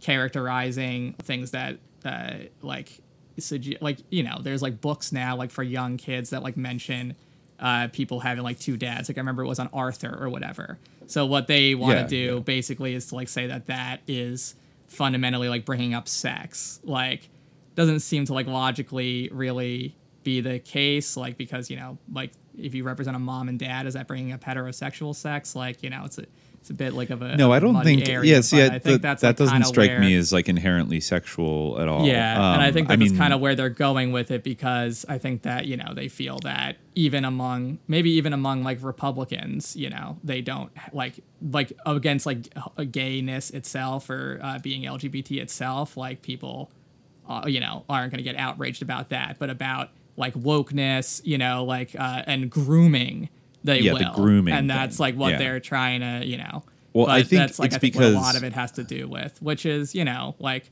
pretty like uh, fucked up and like ultimately like will really end up like helping real like actual pedophiles to hide because like you know no one's a lot like Well, some everyone's a people are pedo groomer, nobody is. Some people will be fooled, but I think that on the whole, people won't be fooled, and it will like shitcoat like you know any concern about like actual grooming, which is like a rampant problem in a lot of different institutions. Yeah, yeah.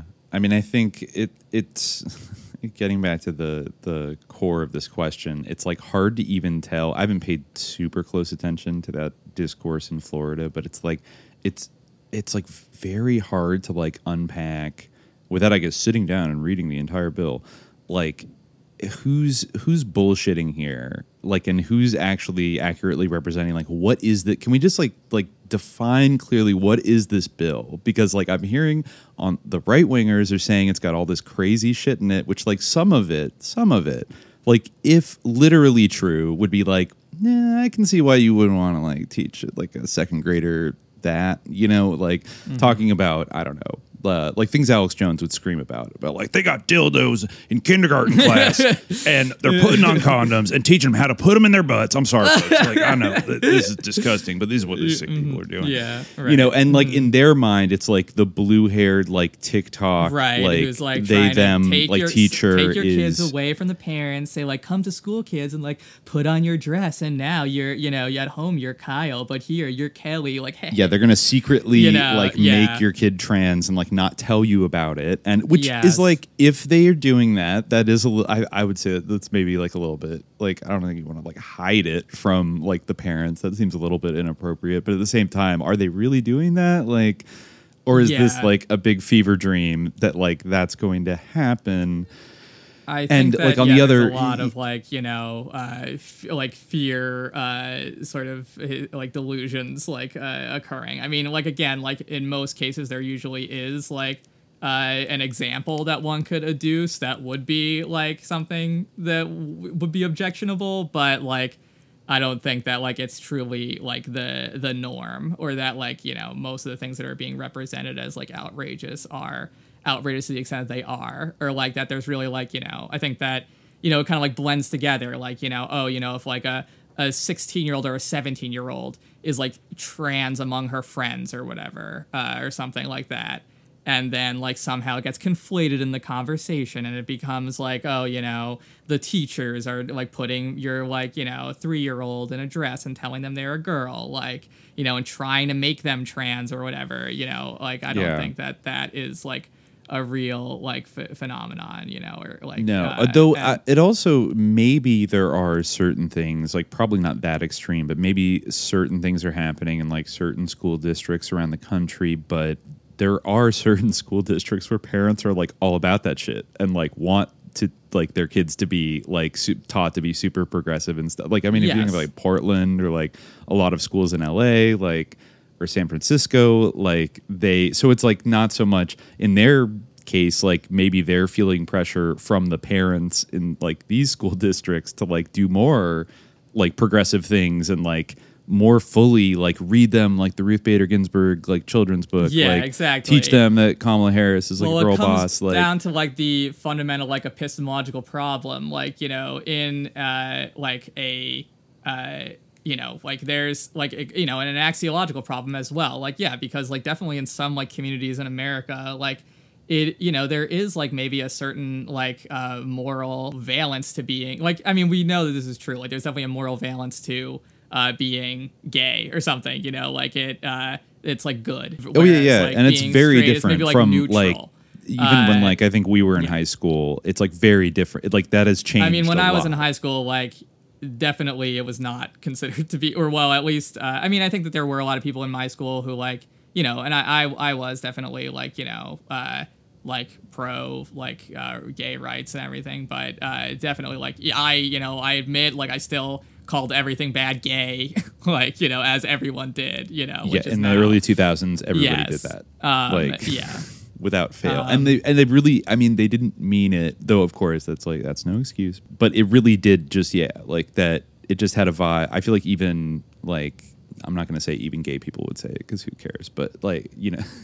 Or- well yeah you know what but, I mean? Like uh, like it it just things have changed a lot. Um, yeah but my point is that like yeah you know like it's uh I, you know like i think that for some especially like for people like who are themselves maybe not gay like there is like sort of yeah you know uh I mean, I think that there's maybe like there's a little bit of an anxiety about it, even like in the light of this kind of like polarization or epistemological crisis, you know, like, uh, and it is like the, the social technology or the technology of social control kind of replicating itself through the behavior of people because the more like we want to like control our, you know, our children, right? Like we want to make sure that our kids like don't become like the the mass shooters and the Nazis, that they become like, you know, slay queens, you know, like uh and they don't, you know, Or like good so- allies or something Uh, like that. Exactly. Like that's the ultimate nightmare. And the on the other side it's the exact same thing. Like you don't want your kid to be the blue hair SJW, you want them to be Kyle Rittenhouse, you know, like uh like just, everyone like- today kind of does want to indoctrinate their kid. There's just Oh, and everyone always has wanted to indoctrinate their kids. Yeah. And like it's really, you know, they're saying now it's child abuse to say that like, you know, it's good to be gay. From their point of view, like it is. But like, you know, and the people who are like, how dare you call that child abuse? They would consider it like, you know, I mean, a lot of this, the maybe not the exact same people, but I don't know, a lot of people maybe believe in their hearts it's child abuse to teach a kid about hell or teach them that God is real. Right? Oh yeah, like yeah, yeah. So yeah, a lot of you people know, would. Oh yeah. So go on Reddit. You'll you'll see. Yeah, it. exactly. Um, so or you know, you know, that- like like you know, brainwashing like little young pioneers in communist countries to like worship Lenin and like the communist system. You know, and and shit. And it's like, well, what did American kids in school do in the fifties? Did they all pledge allegiance to the flag every morning and then? Get like psychologically scarred by like doing duck and cover drills and then be taught about how like free market economics is the greatest thing ever and like the founding fathers all enslaved slaves but that was chill and you know what i mean like Yeah, every exactly. country that, like, like you know, the, you got uh, you, you, they're the Native Americans peacefully gave up all of their land, and Yeah. they, you know, Exactly. welcomed us here, and now they are happy living on a reservation and just, you know, drinking alcohol and gambling. They're which, the things they've always loved. Yeah, so I Um, mean, it's not like you know the education policy is like all decided in like some smoke-filled room somewhere, but uh, it's a little more distributed than that, and it does vary state to state. But at the same time, it's always being shaped. Like to like Yes. you want like the goal is to indoctrinate kids. Um, it's Yes. just like with good values. Like but the, yeah, and like indoctrinate just means teach. Indoctrinate literally means like like the same root as doctor. You know, like it means like to put doctrine, Like impart a doctrine into someone. Yeah, exactly. They and it sound so scary. Yeah, but it's you know like uh yeah, it's like it seems sounds like injecting or something, you know, like Uh-huh. uh but what I've kind of been circling around is I think like the big problem is that like people like there's no reciprocity. Like that's what people can't see. Like it comes back to like the Russia thing, you know, like people can't see like how like the point of view of like from the point of view of Russia, like it's laughable for the United States to be like how dare you?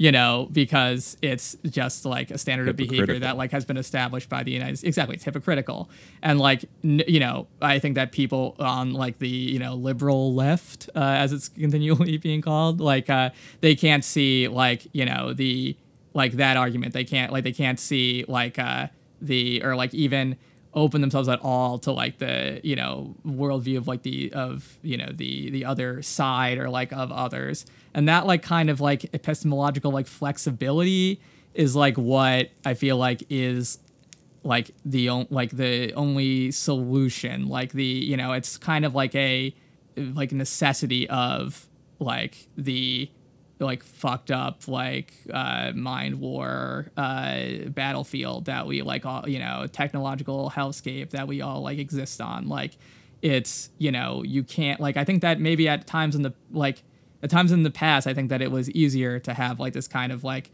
uh, maybe epistemological homogeny within like certain groups. But like now Yeah. like that the, the world has become smaller as they say.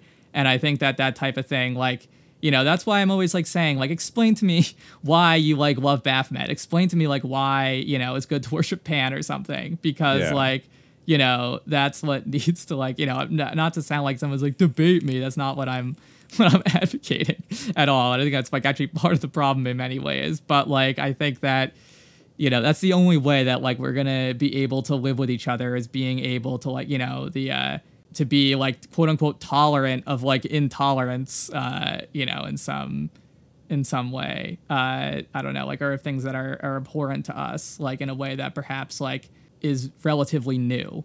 You Yeah, know, to- that might keep causes us to st- causes us to stretch a little bit like the the bones of our respective beliefs and like find a way to like live those beliefs while like allowing others to live there. Basically liberalism. No, but I you know like uh but I think that utopia. no, but I think liberalism is like itself. Like that's the problem with like liberalism and secularity. Like it is itself. Like you know the ultimate, the epitome of that, where it creates like a false empty space or like a vacuum of ideology where no ideology you know can exist. But you know it's always present. It's oh you know there is no such thing as like a vacuum or like you know the absence of uh, belief or the absence of uh, ideology or or of like you know religion. You can't have that. You know like uh, the it's always like sort of uh, lurking in the background. So I think that that is like that's like the acknowledgement that need like the sort of uh, the mo- the marketplace of ideas like you know is not it can never be neutral. So we need to find a way to like get around that problem. But I don't know. We don't have to fucking figure out solutions. I don't know the solutions, but anyway, that's how I understand don't the either. problem.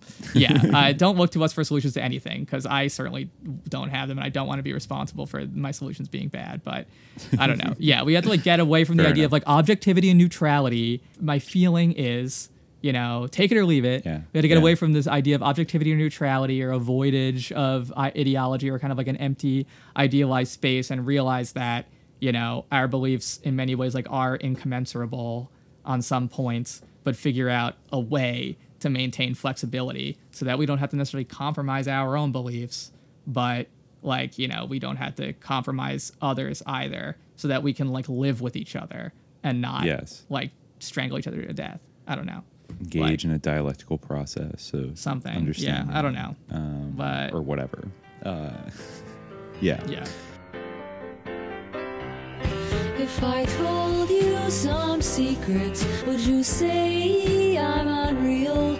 I could easily love you if you just let me feel.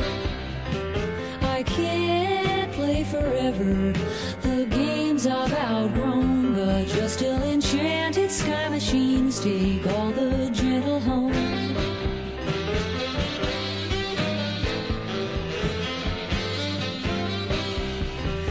Just needing to touch you is so hard to restrain.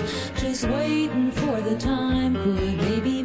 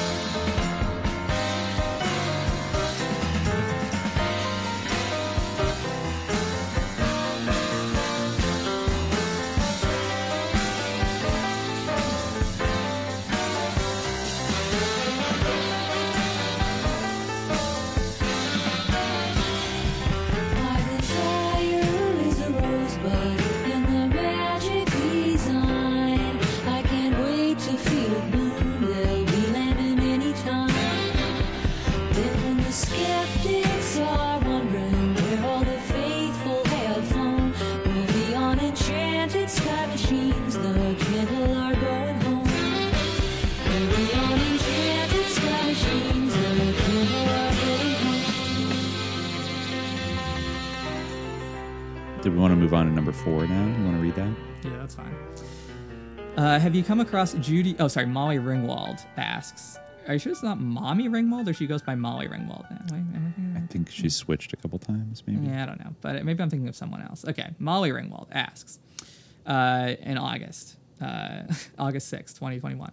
Have you come across Judee Sill at all in your survey of Laurel Canyon? She was our IRRC, if I recall correctly, the first artist signed to Asylum. This Rolling Stone article has a lot of interesting tidbits. She mentions how a guy at her private reform school ran guns to Cuba. Hmm. Yeah, Hmm. I think you like uh, you know were listening to some Judee Sill that you sent me. Yes, Yeah, I, it's- I went on a little it. It sounded pretty journey. Yeah, I Oh, went on a little sonic journey last I night. like the this Vigilante. morning. Yeah. Uh, the Vigilante is good. Um, Yeah. Really, all of her songs are pretty fantastic.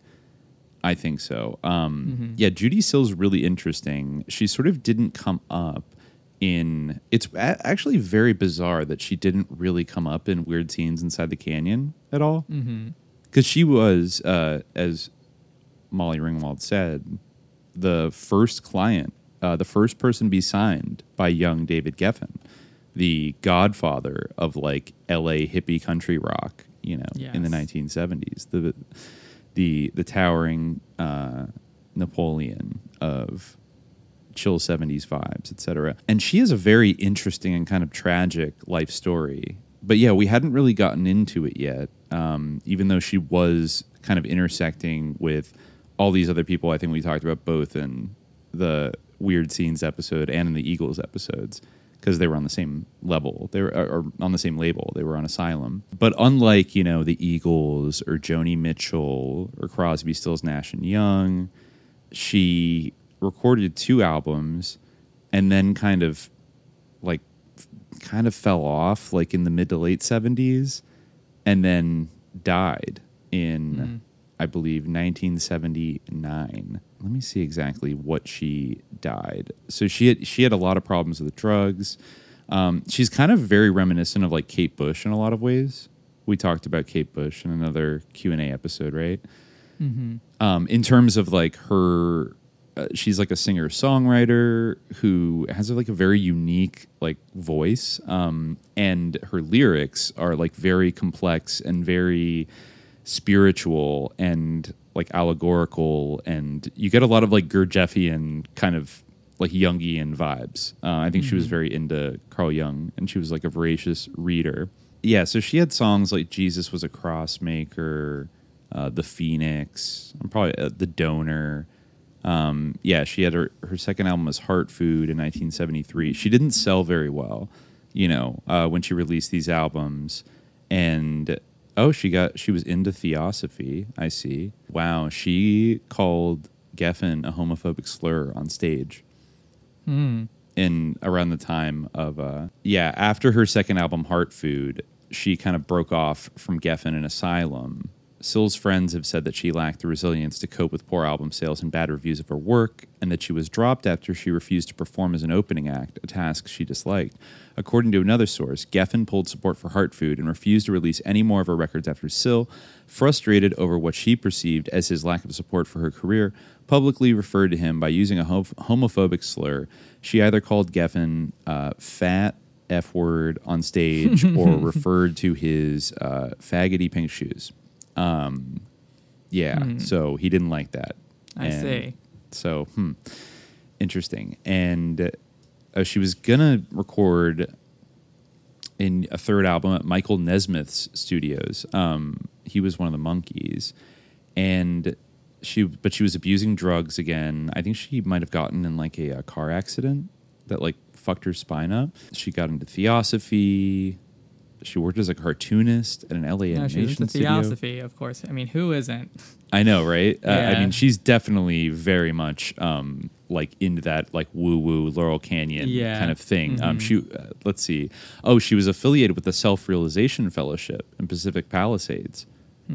So I. She think is like the iconic like '70s woman, like in appearance. like she really is almost like like a proto Stevie Nicks. Um, yeah. and yeah, I think the other one was Laura Nyro, who was another woman who was one of the first Geffen people um, to be signed, and kind of has like a somewhat similar vibe, like very kind of folksy, a little bit witchy, like singer songwriter. It's interesting, like he had these two artists, and then um, but then it was really it wasn't until like Joni Mitchell that like she really caught fire. Yes, okay, yeah, he was he represented her as an age as a as Nyro's agent. But anyways, yeah, Judee Sill, she really Hmm. Was is a she, uh, quintessential witchy woman. was she a uh, was she, was she a Muslim eventually? Uh, I Oh. mean, it seems like she married a Tunisian mime. Oh, Laura Ma- Nyro, but maybe uh, no, uh, Judee Sill. Um, yeah, not Laura Nyro. Uh, oh, Sill. jo- uh, Judee Sill married the um, uh, Charlie Chaplin impersonator. Yes, right? Samir Ben Talib Kamoun. I, mean, I guess he could have been a Christian, or he could have not cared about whether she became Muslim. But Yeah, that Um, was uh, shortly before her death. I guess after a series of car accidents and failed surgery for a painful back injury, she struggled with dr- drug addiction and dropped out of the music scene. She died of a drug overdose or acute cocaine and codeine intoxication on November 23rd, 1979, at her apartment on Morrison Street in North Hollywood. The, the LA coroner ruled her death a suicide, taking into account a note found near her body. But some who knew her have contended the note, which reportedly contained a meditation on rapture, the hereafter, and the innate mystery of life, was not a suicide note, but rather a diary entry or song concept.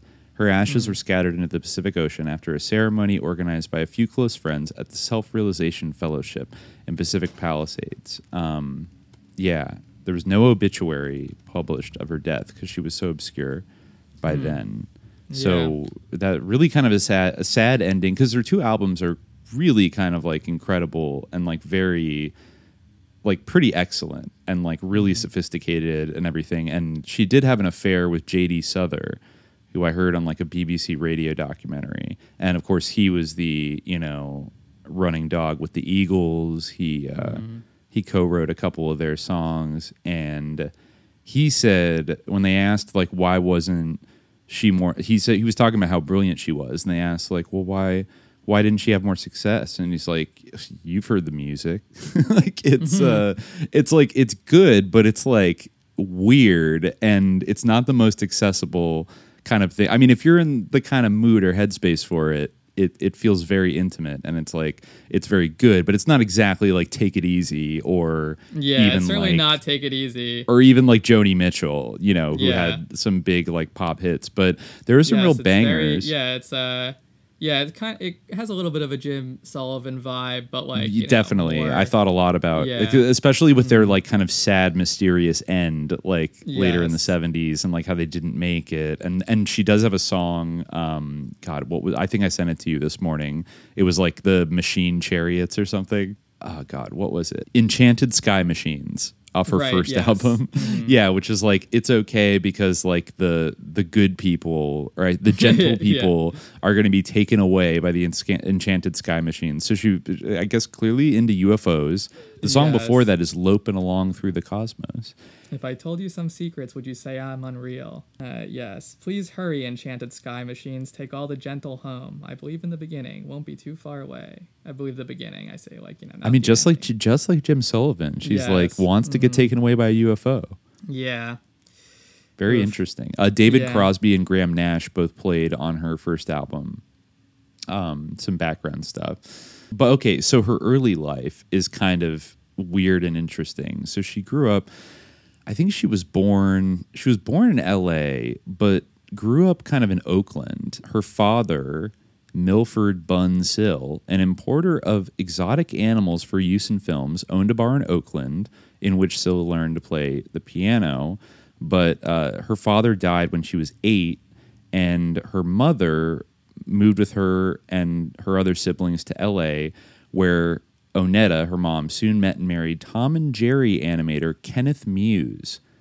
So this guy was like kind of in, in kind of the Hollywood world. I guess he was a, a children's cartoon animator, and I guess like this guy was like a, an alcoholic and like a huge asshole and was abusive. And I think some people who knew Judee alluded to the fact that maybe he was sexually abusing her because she ran away. I think when she was like 14 or 15, and she also talked about Molly Ringwald mentioned this Rolling Stone article um, from like 1972. Mhm. And she talks in the interview about the school she had to go to. This is uh, an interesting quote. She was talking about like my stepfather was dumb and cruel, and it was like unbearable to like live with them. And she says, Then I was so miserable, I flipped out in public school and had to go to a private one. All the rejects from public schools went there if they could afford to. Two innocent little old ladies owned the place, and ah, they didn't know what was going on. We used to have stag movies at recess, get high at lunchtime. There was always good grass around. One of the senior guys ran guns to Cuba, stuff like that. I had a good time there. I was student body president of the rejects. so it's like, wait, what? Like, you were at this like weird private school for like wayward children, uh, uh, like, uh, but like ones who like had some money, and one of the guys there like ran guns to Cuba. This would have been because wait, how old is she? Was she born in 1944? Mm-hmm. Yeah, so this would have been well, I mean high school. This would have been what 1958, 59.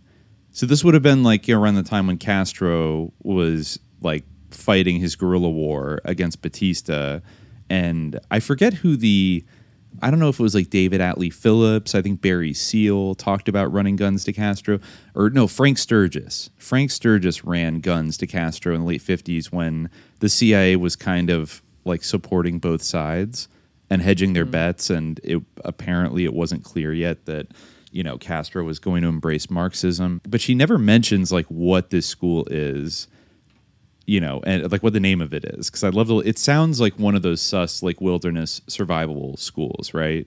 Mm-hmm. Where they uh, Yeah. like lock you in a room and torture you and, and do all kinds of crazy shit. And um, also, what the fuck? They played stag films at recess. Like, yeah. they played porno to like high school students at recess, and everybody was just Mm. smoking grass the whole time. Like, what? What kind of fucking school is this? Yeah. In wonder, LA. Like, yeah. Hmm, I don't know. Very kind of bizarre. Played the, yeah, I don't know. Hmm. Let me see if there's anything else. That's Um, yeah. I wonder like how reliable uh that, that well, I mean if it's true, it's very strange. Uh Well, yeah, as she kind of goes on, like further Yeah. into, you know, talking about like her adolescence, um, you know, she was, yeah, she said there were a lot of people at that school who kind of expressed themselves through crime, you know? The alternatives Mm-hmm. were to be a beatnik, or if you were more of a violent nature, to be a lowrider, a criminal. I liked both of those. I was attracted, my intellect was attracted to uh, deep pursuits like the beatniks, but another part of me was attracted to danger. I always found myself being the opposite of what every situation called for. If I was around lowriders, I'd come on intellectual. If I was around intellectuals, I'd be a lowrider. After I graduated, I got married to a lowrider from Sherman Oaks just for something to do, you know? And okay, so then they uh, he said that boy was a Scorpio, very daring. He later got killed going down the Kern River Rapids in a rubber raft on LSD. My second husband, well, that's another story. He's still going down the rapids. We're in the process of getting divorced right now. Then I guess she took some music classes at Valley College after high school. And then, oh, actually, I hadn't seen this. She says, quote, Then one day I called up this friend, the guy who ran guns to Cuba. He was extremely psychopathic, had no conscience at all. His eyes were always at half mast, and he didn't care about anything. I admired that in him. I thought it was an attractive quality because he didn't seem to feel anything. He was impervious to it all. I said, Spencer, I'd like to be involved in a crime of some kind, so why don't you fix something up and call me back? I was thinking along the lines of stealing tires or something, but Spencer introduced me to an armed robber. The idea kind of attracted me. I don't know. I can't explain the hopelessness and helplessness I felt in the air, but uh, it seemed like the thing to do, the right thing. So this guy and me, we began to do armed robberies. We did six or seven liquor stores and filling stations. Sometimes it was quite exciting. We'd go to a motel afterwards and spill the loot out over the bed. This guy fixed downers all the time. I was a little intrigued by the needle, but I didn't know what it was going to lead to later. I guess Judee falls silent for a minute, staring gravely at the palms of her hands resting in her lap. Quote, I carried a 38. I would rehearse the holdups with it in front of a mirror, try different ways to see which seemed the most treacherous. You heard about that nervous armed robber who said, Okay, mother sticker, this is a fuck up. Well, that was me. I still don't know whether I'd have used the gun or not. Maybe. Well, eventually we got caught. I'd moved in this shack with an AWOL sailor and a friend and a dog in that seedy area over, over near the industrial section on Sherman Way in Laurel Canyon. One night I came home and the police were waiting. They arrested us all. They even busted my dog. I was very numb. I didn't care one way or another. That's why I was doing these robberies, I guess, because my heart was reaching out, trying to get me to care about something. So then I was sent to the state reform school in Ventura, the same one Cheryl Crane went to. Remember Lana Turner's daughter who killed Johnny Stompanato? I was up there nine months. A lady therapist was very nice to me, although the other inmates, who were mostly younger than me, made my life hellish. They resented me because I'd already been to college and didn't have to go to school like they did, stuff like that. But that lady therapist would just look into my eyes and she was very, very kind. So I told her the truth, you know. I told her I wanted to get out, and she explained what I would have to do to get out. I would have to develop a conscience. So I hmm. tried. I don't know to this day whether I was really doing it or just faking it to get out. I did my best though, and I got my time cut short, but I got some good out of being in there. I was the assistant to the art teacher and the music teacher, and I was also the church organist. I learned a lot of gospel lyrics, and that was really good for me. I learned a lot of good music while I was in the joint. Hmm. Okay. So then, then she got into LSD after she like went back to live in the valley, and that was in 64 when LSD first came out. I tell you, when I first took acid, I didn't know what was happening. I mean, I didn't know what you're supposed to do or feel or anything. I had never had such extreme changes before, you know, laughing and crying all the time. Then I met an acid dealer. I went by his place to cop and ended up moving in with him that same day. We took some LSD together and listened to Gil Evans play Out of the Cool. It was a great romance for a while. So that guy was a bass player, and then she decided I could play bass. So then she started like working as a bass player in the valley for a year and a half, just taking acid every single day, um, and playing bass. And then I think she says she got conf- she began to flip out. She was overdoing it. She had a lot of trouble getting back. I was confused all the time. I tried to regain the old state of the first few times I took acid, when I felt like an innocent human being, citizen of Earth, but it was no good. I felt kind of cast out in a sea alone.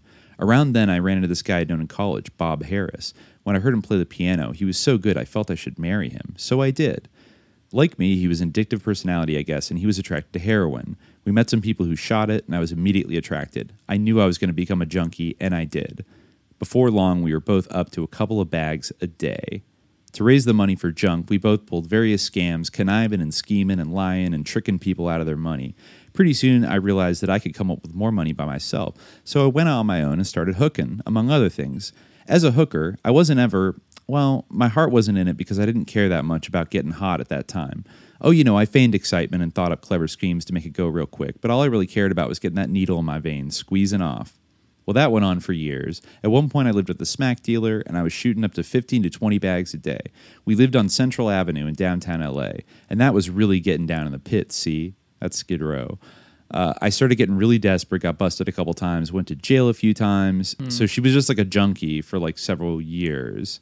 Yeah. And then she OD'd a couple times. Uh, I think her husband or somebody else died. I think oh her brother died of an of uh, an OD or no he he died of a liver infection the same day she OD'd. So then she kicked it after she got arrested, got probation, then started having fan. Okay, so in jail, she had a recurrent fantasy about becoming a songwriter, you know. So when I got out, I started doing that. I started writing songs, and they just kept getting better and better. All kinds of improbable things began to happen to me. I was hustling and scuffling to get by. I worked sometimes as a bass player, lived on and off with various friends. At one point, I lived in a 55 Cadillac with four other people. We slept in shifts, but it was in the summertime, so it wasn't all that bad. Ha! I had one set of clothes and a toothbrush, and that was it, but it felt good, you know? Not to be a fucked up junkie anymore. Also, I got into reading real deep books, books about religion and the occult, and I could see that I was going to have to write songs that were about those things, you know? At first, I didn't have the psychic defenses to put it all in the right places, but I felt that if I kept going in that direction as hard as I could, it might all work out. And I came to some important inner realizations, trying to make the laws of nature work for me instead of against me. I felt instinctively that it was my duty to throw myself into it all the way. So I did. So then I guess a lot of synchronicities happened, and she got a lot of like lucky breaks to like record in Pat Boone's recording studio and et cetera, et cetera. She met another Scorpio. She really likes talking about meeting Scorpios. And then then she tried peyote and uh, I guess like the peyote made her songwriting better. Okay, so then yeah, she meets Geffen eventually. David is the best person in the business for an artist to be involved with. I've seen him be real ruthless for the sake of the artists who work for him. When I first met him, I thought he was some kind of knight in shining armor, you know, but I didn't understand the other things, the things that made him such a ruthless businessman.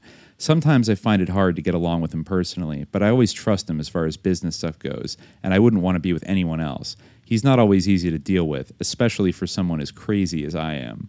I mean, he he may be a devil, but he's our devil. yeah. Um, Anyways, yeah, I don't know. What do you think about all that? Yeah, uh, I mean, it's interesting. Yeah, I was uh, I was reading a little bit of this article. Um, I don't think I put it in the workflowy, but it's from uh, the new collection. Uh, it's by Matthias Desa. I guess it's just from uh, 2021, and it's kind of about it's about Judee Sill and just how uh, you know why she didn't have the fame of some of her label mates and why you know she's only kind of gaining more recognition now and a lot of it uh, you know has to do with i think what you what kind of she alluded to in her remarks about like not feeling a you know commitment to being sexy you know like uh back then you kind of had to have like sort of a a like a, a sex appeal like especially you know Yeah. uh, earlier on but also uh the author uh, suggests that you know it had to do actually with kind of not only just like the esoteric nature of her uh, music, but kind of the the Christian focus of it. I think is interestingly relates to kind of what we were talking about. You know, they talk about how um, it was kind of perceived that because she got you know as you gave in the narrative, like she got so into kind of like religious music and not like sort of navel gazing type music, but just like, Like you know very like epic. Yeah like you know sweeping uh ruminations on like these religious themes you know uh, i'll just read from from what uh, he said actually. Many former addicts turn to religion on their road to recovery. As explained in a psychology today article both religion and addiction offer a feeling of connection to something higher or bigger than ourselves something that feels like a certainty in a world that is beyond control. Eh, eh, you know, needless to say, uh, Sill's biography seems to read at times like a series of unfortunate events and bad decisions feeding into each other. Religion, then, much like drugs before that, must have provided her with a firm footing on life and an appreciation for existence. Sill's music is the sound of discovery, the sound of self realization and of purpose. Nevertheless, regardless of the rising popularity of songs with religious themes during the 1970s, many still associated negative characteristics with quote unquote religious music, and this association persists among many today. The link between religion and addiction has been interpreted as an inherent ne- ne- negative danger, sorry, an inherent negative danger ever since Karl Marx's infamous "Religion is the opiate of the masses." Here we go. This anti-religion attitude has persisted among many in the music world. One of the biggest and most beloved singer-songwriter anthems of the 70s, John Lennon's "Imagine," is explicitly anti-religion. Yeah, that's an uh, you know, but I always think of his song like uh, the song that he wrote when Bob Dylan wrote "You Gotta Serve Somebody." Um, Yeah. you know, after he kind of got into Christianity and John Lennon got like so pissed off and he wrote that song "Serve Yourself" because he was just like outraged at the idea of someone else being religious. Yeah, great. Be your own god. Yeah. but yeah, okay, exactly. Uh, but yeah, even to this day, we are rubbed the wrong way by religious music. Be it Bob Dylan's Save in the early 80s, Cat Stevens' conversion into Yusuf Islam, or more recently still, Kanye West's embrace of Christianity with Jesus is King, religious messages and sentiment in music have often been repelled, met with a sense of disdain and suspicion by audiences. In a particularly damning article, NME writer Mark Beaumont delivers a condemnation of Christianity in popular music. To succumb to it feels a major step backwards, as if ideological progress never happened. To turn purely Christian musically is to deny progress, to champion conformity. The author kind of goes on to talk about how that, you know, it's like incredibly ironic to uh, kind of say, like, you know, to d- dismissing religion on the grounds that it's like, you know, it's basically like a puritanical moral judgment about the weakness of the devotee you know, it's ironic they're quoting a Stephen T. Asma, but you kind of see like how perhaps at least in this in this reading there is kind of this like aversion to her, like this kind of uh, you know, uh, people kind of recoiled from the spirituality of uh, her music, like in this interesting, yeah, like kind of like a you know a very ironic, like hypocritical way that was like very sanctimonious, and from people who often were like you know often their own like spiritual, but I guess you know it was. Yeah, it It, was. it, it was too, it wasn't witchy it was too enough. doctrinal. It was yeah, was it was like too. Christian. It Yeah, wasn't was satanic enough for them. Yeah, it wasn't satanic enough. Exactly.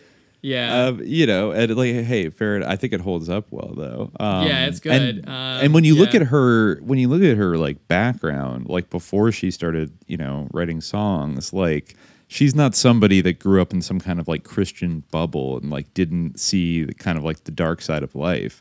If anything, I mean, she went pretty extreme into, I don't know, crime. Like she had some weird CIA like arms smuggler guy like a teacher had to rob liquor stores apparently some guy named spencer you know Mm-hmm. and then you know took lsd every day for a year and a half and then became a junkie and supported herself with you know, Yeah. sex work like just like she really had like a bumpy ride and so like yeah, it let her sing like about was like christian of- stuff whatever it seems like it was kind of this condescending thing of like almost like saying that they were equally bad in some way, you know, to be like a drug addict and then to be religious, you know. So just felt like that's the thing. Like, I'm glad I found you found something that works for you. Like, I'm glad you know that you find comfort, or you know, it's the same kind of thing of like, oh, it's comforting to them, like you know, but I don't need that because I, you know, have reality, which is like you know whatever John Lennon believed in, imagining or whatever. Uh-huh.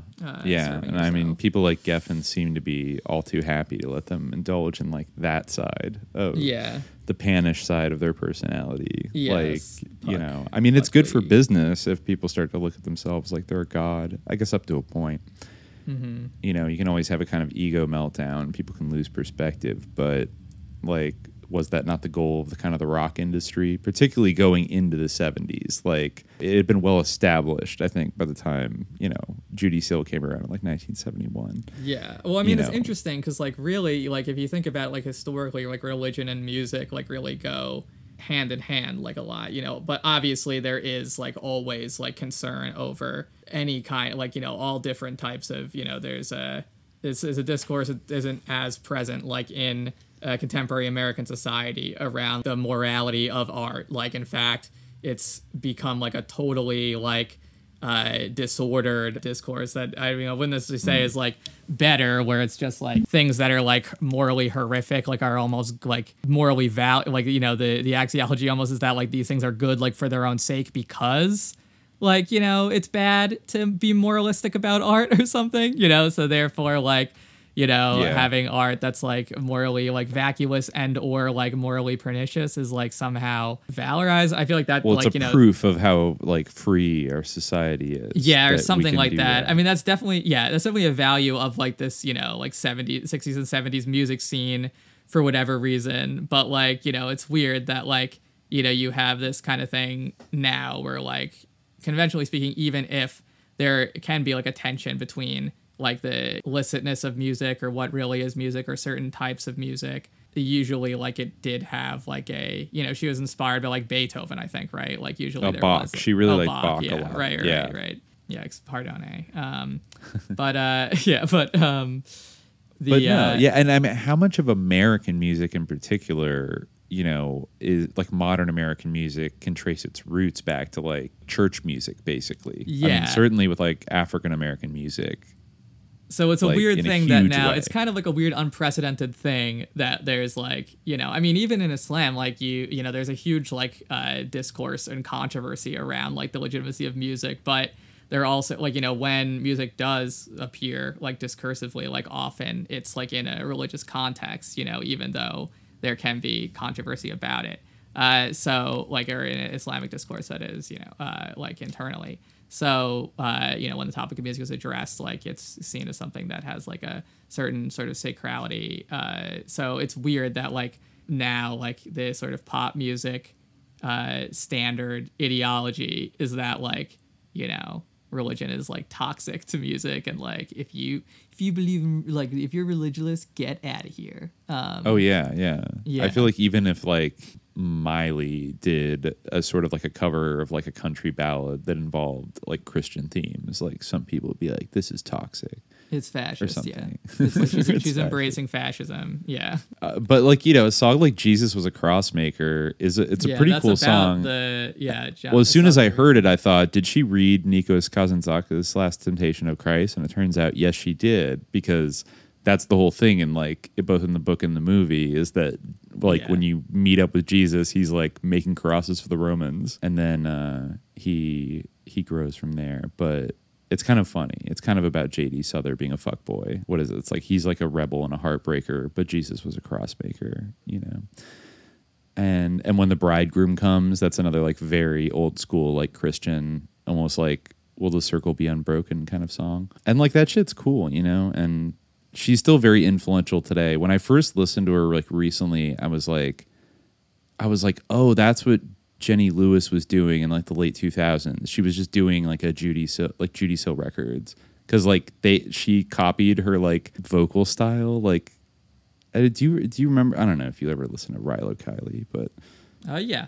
Yeah, but Yeah. like her solo albums, like kind of after Rilo Kiley, are like very much like, but like not as I I don't- as I recall, not as deep in terms of the lyricism, you know, and like the spiritual theme is mostly about just like it was called Acid Tongue, so it was really just about like doing acid. Um, but like she really made her vocals sound extremely like Judee Sill, which is why it's weird that like I never heard of her until much more recently.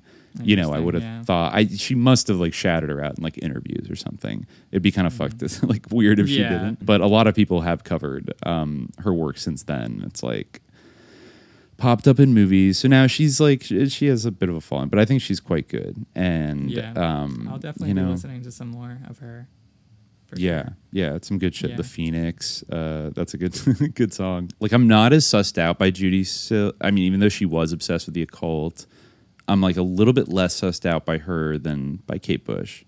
I feel like Kate Bush was a little bit more into being like a sus witch and like making a deal with the devil.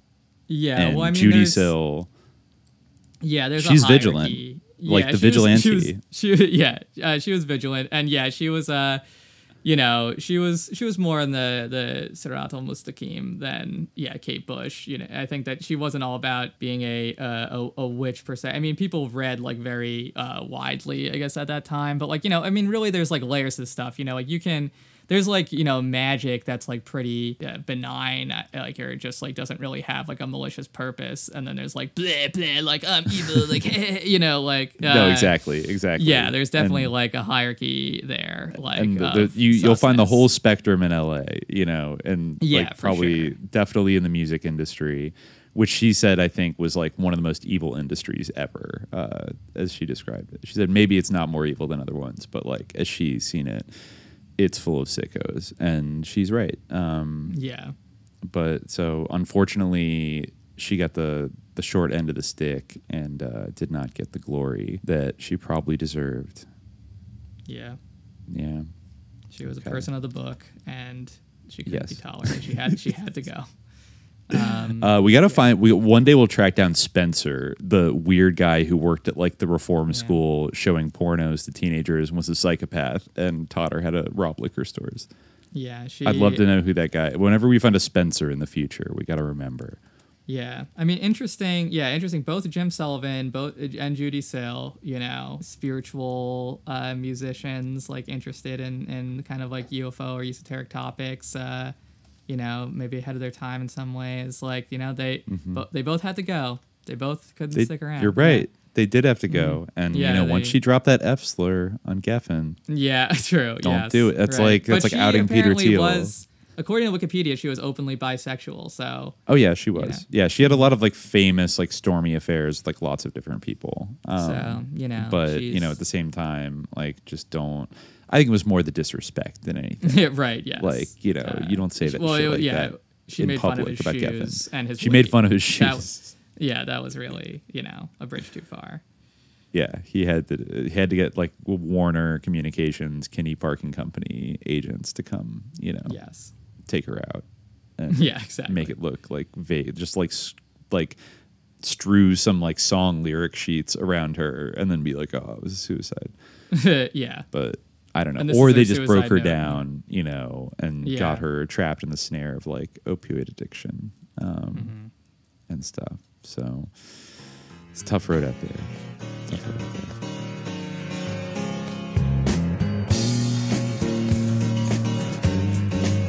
Soldier of the heart,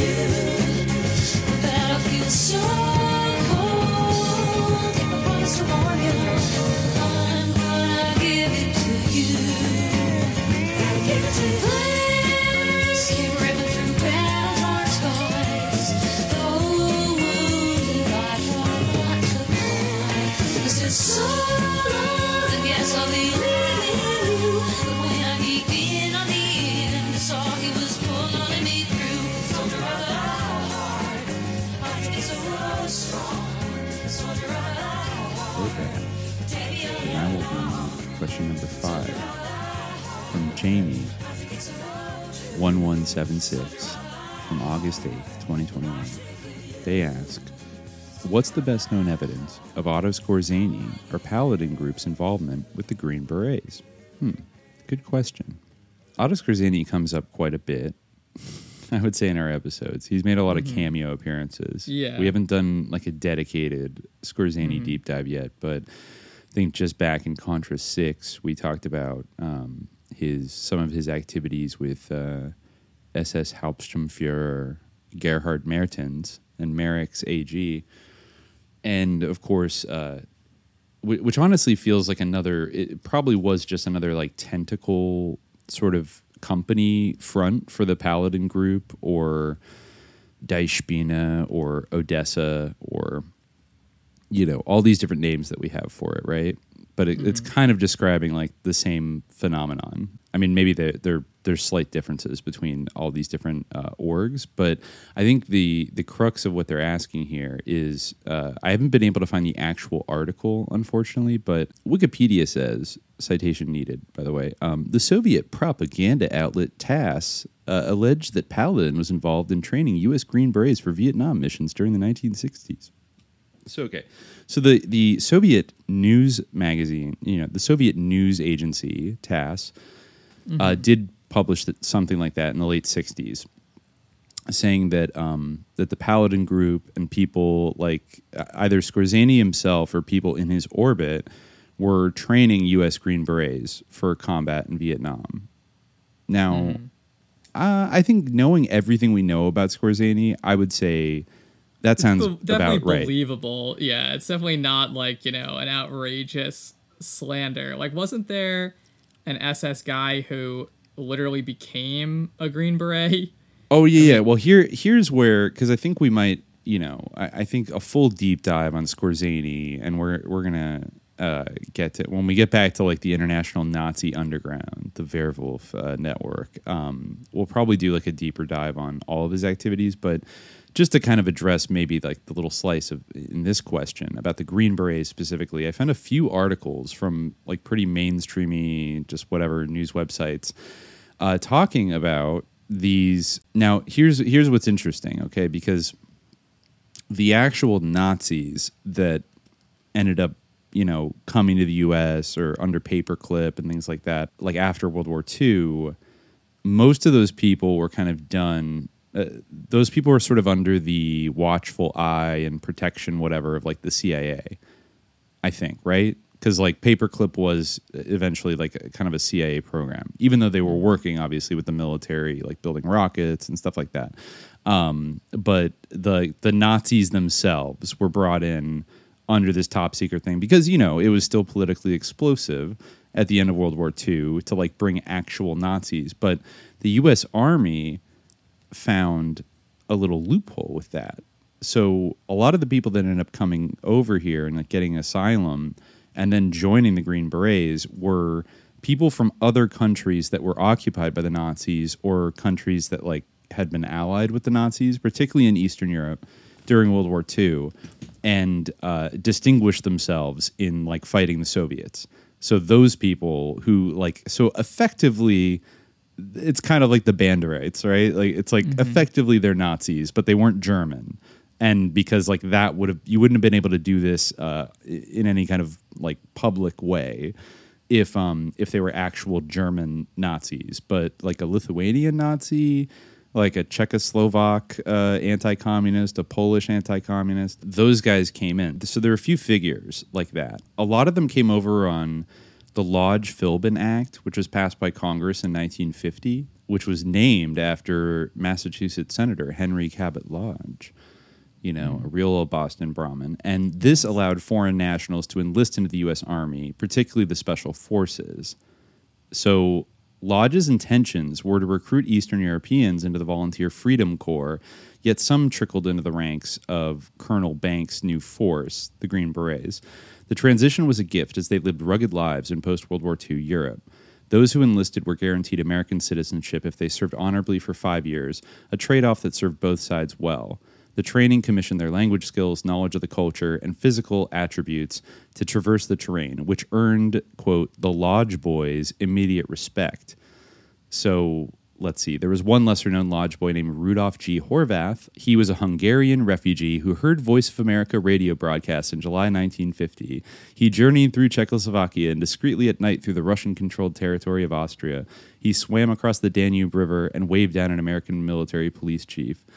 So okay, so this guy fled like the horrors of communist uh, Hungary. I guess there were doubting Thomases in the CIA who objected to like some of this uh, green the, the development of like the Green Berets um, because they were fearful of their charter. I guess the, the the constant like turf war between like military special forces and CIA kind of you know beefing over who gets to do what. So it says here I'm reading on coffeeordie.com by the way.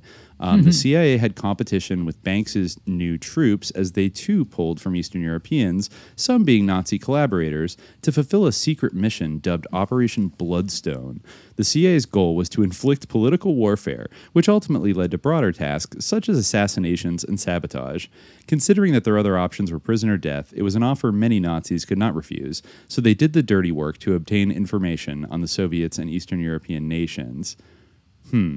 Yeah. So then he this article talks about Lauri Allan Törni, who was a Finnish uh, officer um, who Oh, fought in yeah. World War II. So Right. he he was a He member became of the Larry Thorne. As Yeah, Larry in Thorne. Arlington. That he was Exactly. In the SS. Yeah. So he yeah he's basically like a like Green Beret hero. Like uh you know blah blah blah. Yeah, it's Um, funny. You can like, you know, find articles about him like that are just like in, you know, like Spec Ops magazine. Like Task and you know, Purpose, yeah, like soft rep, An amazing yeah. hero who hated communism so much he fought for three armies, like including the Nazis. including the Like, yeah. Nazis. Uh, yeah. he was part. Uh, he's an elite member of the Finnish Alpine ski troops who fought the Soviets behind enemy lines during the Winter War, using only what they could pack on their backs and the sleds they pulled. Um, so he was a prime candidate to join the best of the best among the German military. I'm seeing here with the. Uh, the Totenkopf uh, skull on his hat and the SS on his collar uh, during World War II,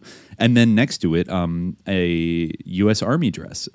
After that, very cool. So he volunteered in 1940 in June 1941, right when Barbarossa started. He volunteered and was selected for the Waffen SS, serving for a year before returning to the Finnish military to fight in the continuation war against the Russians. His methods using guerrilla warfare and deep penetration ops earned him instant notoriety. His unit going so far as to name themselves Detachment Törni. They struck fast with overwhelming precision and escaped before retaliation could be made. The Soviets put a bounty of 3 million Finnish marks on his head, which equates to $65,000, a huge price for one officer. Um, so the Finns awarded him the 144th Knight of Mannerheim Cross, which is equivalent to the Medal of Honor. He bounced between learning advanced sabotage training for a pro German resistance force in 1945 to his eventual imprisonment after World War II for his Nazi relations. He escaped from prison in December 1948 before the Finnish president pardoned him, a nod to their shared service in Detachment Törni. At age 35 and fighting for two armies, Törni boarded a Swedish ship for Venezuela before diverting to the U.S. The Finnish communities in New York aided his transition before he had had enough of his life as a carpenter and enlisted to the U.S. Army under the Lodge Act using the name Larry Thorne. So yeah, so he he ended up getting commissioned as an officer in the 10th Special Forces Group stationed in Bad Tolz, Germany. Interesting. So he was he was like in West Germany. Uh, this article mentions like a very strange unit that was like in West Berlin, where like everything they've done is still classified to this day. Um, but Larry Thorne did meet his end uh, because, in a lifelong atonement to crush the spread of communism across any battlefield, Atonement. Yeah. Yeah, what? for- by pursuing like one I'm of the sorry, I failed goals. to stop them. Yeah, exactly. Yeah, yeah. That's what he was Okay. atoning for. Yeah, sorry. It's, Yeah. it's okay, bro. It's really no big deal. Um, in a lifelong atonement to crush the spread of communism across any battlefield, Thorne deployed to Tin Bien, Vietnam, as a member of the 7th Special Forces Group, A734. On his second tour, he and other Green Berets led unconventional warfare as members of MACV-SOG, operating in South Vietnam and performing air reconnaissance missions into Laos during the fall of 1965. On October 18, 1965, the first MACV-SOG cross border mission carried Thorne and his team on South Vietnamese Air Force helicopters, but as the mission progressed, the weather and lack of visibility forced Thorne's helicopter into the earth. In 1999, his remains were found and returned to the United States. And then he was born, he was buried in Arlington National Cemetery in 2003. Well, yes, he's the only know- member of the Waffen SS to be interred in Arlington National Cemetery. Really? Oh, interesting. I'm so. surprised he's the only one. Um, Yeah, true. yeah. So I mean, also what's interesting is a lot of these guys that uh, joined the Green Berets sound like some of the very same people that literally kind of set up the original Gladio resistance networks in their home countries. Like this other guy, another lodge boy, uh, Lu- Lieutenant Colonel Alpo Marttinen. Who was Finnish? Um, he led an effort while in the military that hid an enormous cache of weapons and equipment in the event the Soviets invaded. Does that sound familiar? He and his band of loyal officers were considered traitors as their plans and intentions of a guerrilla warfare style resistance was revealed. The Marttinen's men were told to leave the country in 1945 or they would be arrested.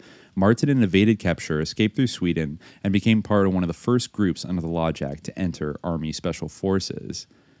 So yeah, so I mean that sounds like he was like, literally doing the Gladio thing, um, and then managed to escape his country before he get kind of arrested for doing it. And yeah, it goes through uh, a couple other people that I mean, a lot of it's really interesting how a lot of these like Nazis ended up serving in Vietnam, doing like kind of the really heavy duty shit that the Green Berets sort of became known for, and like John Wayne like romanticized in that really bad movie about the Green Berets. Um, Yeah, so that yeah, they were they're called White Star teams that conducted covert counterinsurgency operations, often while wearing civilian clothes and backed by the CIA in Laos. And this is for this is also from 1957 to to 1962. So like well before the war like properly kicks off, you know, when the U.S. goes in, and then uh, th- th- that p- particular guy who was in the White Star group, Jan uh, Janasik, uh, who was a Czechoslovakian border guard, after he retired, he donned another public service uniform as jail deputy for Hillsborough County Sheriff's Office. So ooh, you have them going in and being like sheriffs and cops and stuff. Kind of sus. Oh yeah, here here's what yeah, this is uh, Bob Cherist from Detachment A Berlin Special Forces Brigade shed some insight on the little known unit responsible for, quote, stay behind plainclothes missions during the Cold War. Many of the members of the unit were the result of the Lodge Act, including, quote, men like Peter Astalos, who served in the Romanian and German armies during World War II, Martin Urich, who participated in the largest tank battle of World War II at Kursk, and many more. Much of the unit's history is cloaked in secrecy and remains classified. Damn. So so that's you know that that's just a short kind of example. Yeah, you. Um, I mean, I definitely. I don't know. Like the there is one thing in terms of like the evidence for his involvement in the Green Berets. I think it's very plausible. Uh, it's very like believable. Like it's a you know I I would be uh almost surprised if like he weren't involved. I mean, there is that book, uh, the Skorzeny Papers. Uh, I think that is the one that like fingers Otto Skorzeny as being QJ Win, which you know is a Oh, uh, interesting. yeah, that's kind of a The you know, QJ Win uh, California a office. debated theory, maybe. Yeah, but yeah, exactly. I think I have the right book in mind. Um, it's but anyway, this is uh, it's by Ralph P. Ganis, and that author says in 1967, an article appeared in the San Diego Union with the headline "Germany German Army Colonel set Green Beret pattern." In the lengthy article written by a reporter named Ray McHugh, Skorzeny is credited as the model upon which U.S. Special Forces, commonly known as Green Berets, were formed. The article gave the highlights of Skorzeny's military accomplishment, but it's the revelation at the end of the article that draws our attention here. Skorzeny stated that his highest compliment came from a U.S. military attache in Europe who had served in Vietnam. This man told me that the biggest successes of the American Army in Vietnam were based on the training and tactics evolved by my special forces. I hope I made some contribution. Vietnam is important to all of us. But again, I don't know like if he included this article in the book or you know, there's like no real footnote and I don't think the article's available online. So I really wish we could get the Soviet source. You know, like the Yeah. original TASS article. I mean, it makes sense because he was like a famous special forces person, and like you know, he. Would I mean, he trained able to- Egypt. He trained Israel. He absolutely like was running around the world. So it, it it would be almost surprising if he didn't provide training uh, to, especially since you know, as we as we just laid out, like there were a lot of former Waffen SS people that were in the ranks of the Green Berets. So that that probably knew Skorzeny, or maybe you know at some point had crossed paths with him or something. So, you know, it's like highly likely. I think. I see an article here how Otto, Sc- Otto the Nazi who influenced ISIS. yeah, great. Right. I mean, he, he I guess he influenced like Helmut Mertins to uh, give ISIS weapons. yeah, and he, I don't know if that's what they mean though. Yeah, they're talking influenced, about like, the Werewolf. special uh, forces who influence ISIS. Yeah. Yeah. So, oh yeah, some people. We'll we'll get to this one day soon, but uh, yeah, it talks about Skorzeny as a paid consultant in guerrilla warfare. Eventually, it spread to Al Qaeda through the efforts of Skorzeny, his subordinates, and Yasser Arafat. Really? Uh, I might need a fact check on that. And On then, what? of course, Uh, that he. what? well, that he he spread his guerrilla warfare tactics to Al Qaeda. Uh, it says it spread to Al Qaeda through the efforts of Skorzeny, his subordinates, and Yasser Arafat. I mean, no, there actually might be something to that. Skorzeny was, in effect, a guerrilla warfare consultant for hire to whomever wanted his new tactical creative ideas, including the United States Special Forces. Yeah, I mean, exactly. Like, why wouldn't they want his skills? Yeah, definitely. I mean, he was like a, you know, he gave them considerable trouble during World War II. So, yeah. Um, I'm trying to. I'm looking up this article now to see like what their, uh, you know, their their line is from, you know, uh, into Al Qaeda. Eventually, it spread to Al Qaeda. All right. Well, I think in a certain type of way, if you think about Al Qaeda as sort of a creation of like the Saudis yeah, and like Bill Casey's uses CIA, like special forces tactics, like you know that Skorzeny contributed to. Well, no, there ju- just as there were like just as there was like Klaus Barbie kind of advising the cocaine cartels in like the late seventies in South America. I think he's saying that maybe Skorzeny was involved in providing training to maybe some of these like early kind of Al Qaeda types, even though I mean, I feel like, like so nebulous in the kind of like, like- a yeah, like it would have to be like a second degree influence because I don't think that there. Oh, was, Oh, you're right because he died in 1975. So Yeah. yeah. no, you're right. Like it. Well, I think that's where his acolytes come in. You know, that are still Right. around. People like Mertins, and Yeah, there's I mean, there's a few of probably them. like his tactics have probably been so widely adopted. Like probably like the like tactical ideas that apparently were so valuable. His you know tactical genius was Uh, yeah. know, so widely adopted that it probably has spread like to a lot of different you know. Well, I'm pretty sure if you looked at like the School of the Americas, the JFK School of Special Warfare, that a lot of the stuff that they have been teaching people for the last few decades is like very heavily inspired by a lot of like Skorzeny stuff. If you think about like the Contras and you know all that kind of stuff. So uh, yeah, I think his influence is like pretty wide, and yeah, it's all over South America. It even seeps into like the Muslim world and Africa and uh, and all that jazz. So yeah, I can't find. I re- it's really hard to find uh, the TASS article from the 60s like nobody has bothered to it's just like today you can't find Putler's like speeches anywhere translated in english because you like all he says is lies so why should we be allowed to see what he says you know i want to see what TASS you know because sometimes you know their, their articles like hit pretty well like when they're talking about like nazi activities like overseas you know it was all dismissed at the time as like typical soviet propaganda but they actually often yeah they were more on point uh, than not It's funny. I'm reading this uh, like article. You know, it's just like kind of like a reminiscence about the the Battle of the Bulge, I guess, by by a veteran. It's literally on battleofthebulge.org, and he's talking about how you know Otto Skorzeny had people dressed in American uniforms. You know, I think this came up, you know, just by my searching for like you know his training of of Americans. Um, but you know, it's kind of a weird like a. Uh, you know, uh, a weird precognition of what would eventually happen, where he actually would be training people uh, in the American uh, military. Um, you know, because at the time they were like trying to infiltrate, you know, and they were like executed by firing squad for doing so. Um, Uh-huh. But yeah, exactly he was he was Um, ready to get into that American uniform. Yeah, Operation Greif. He was auditioning. Uh, was what it was. During the Battle of the Bulge, he led a Panzer brigade of German soldiers disguised as American soldiers. But yeah, we'll uh we'll dig more into like Paladin Group and like they're Yeah. that could definitely be a whole episode.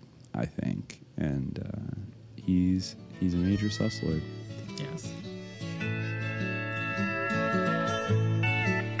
I see the vigilante watching in the deep of the night. I always find him where his heart is. He's fighting the good fight. He smells the scent of trouble and prepares to leave. He's got his eyes on the horizon, reaching higher. He's got his eyes on the horizon, his boots on his feet.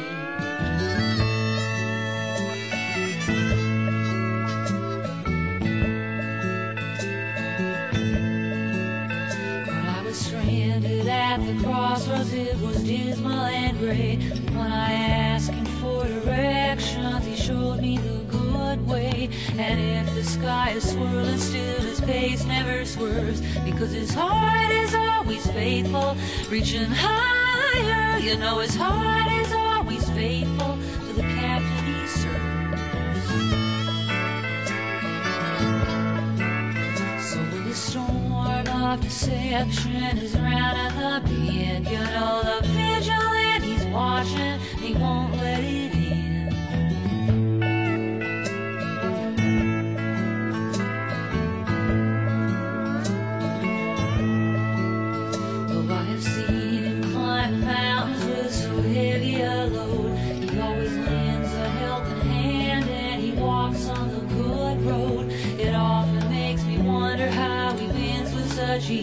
But then he keeps his vigil constant.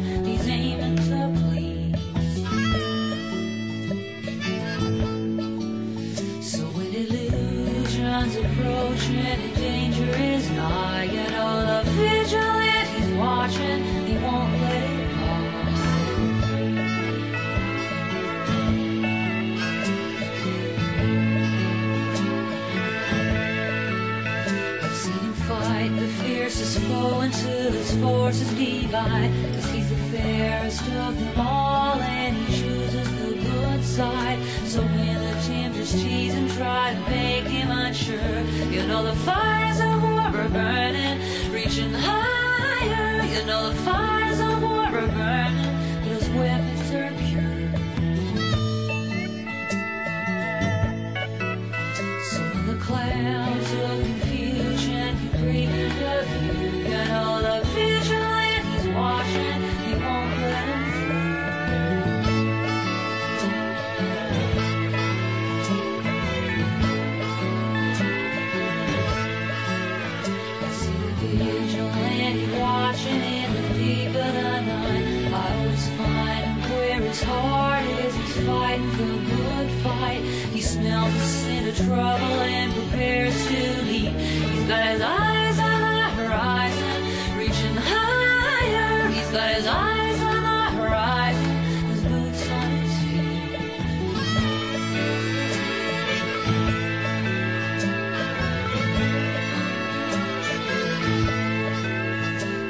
watching 24 hours.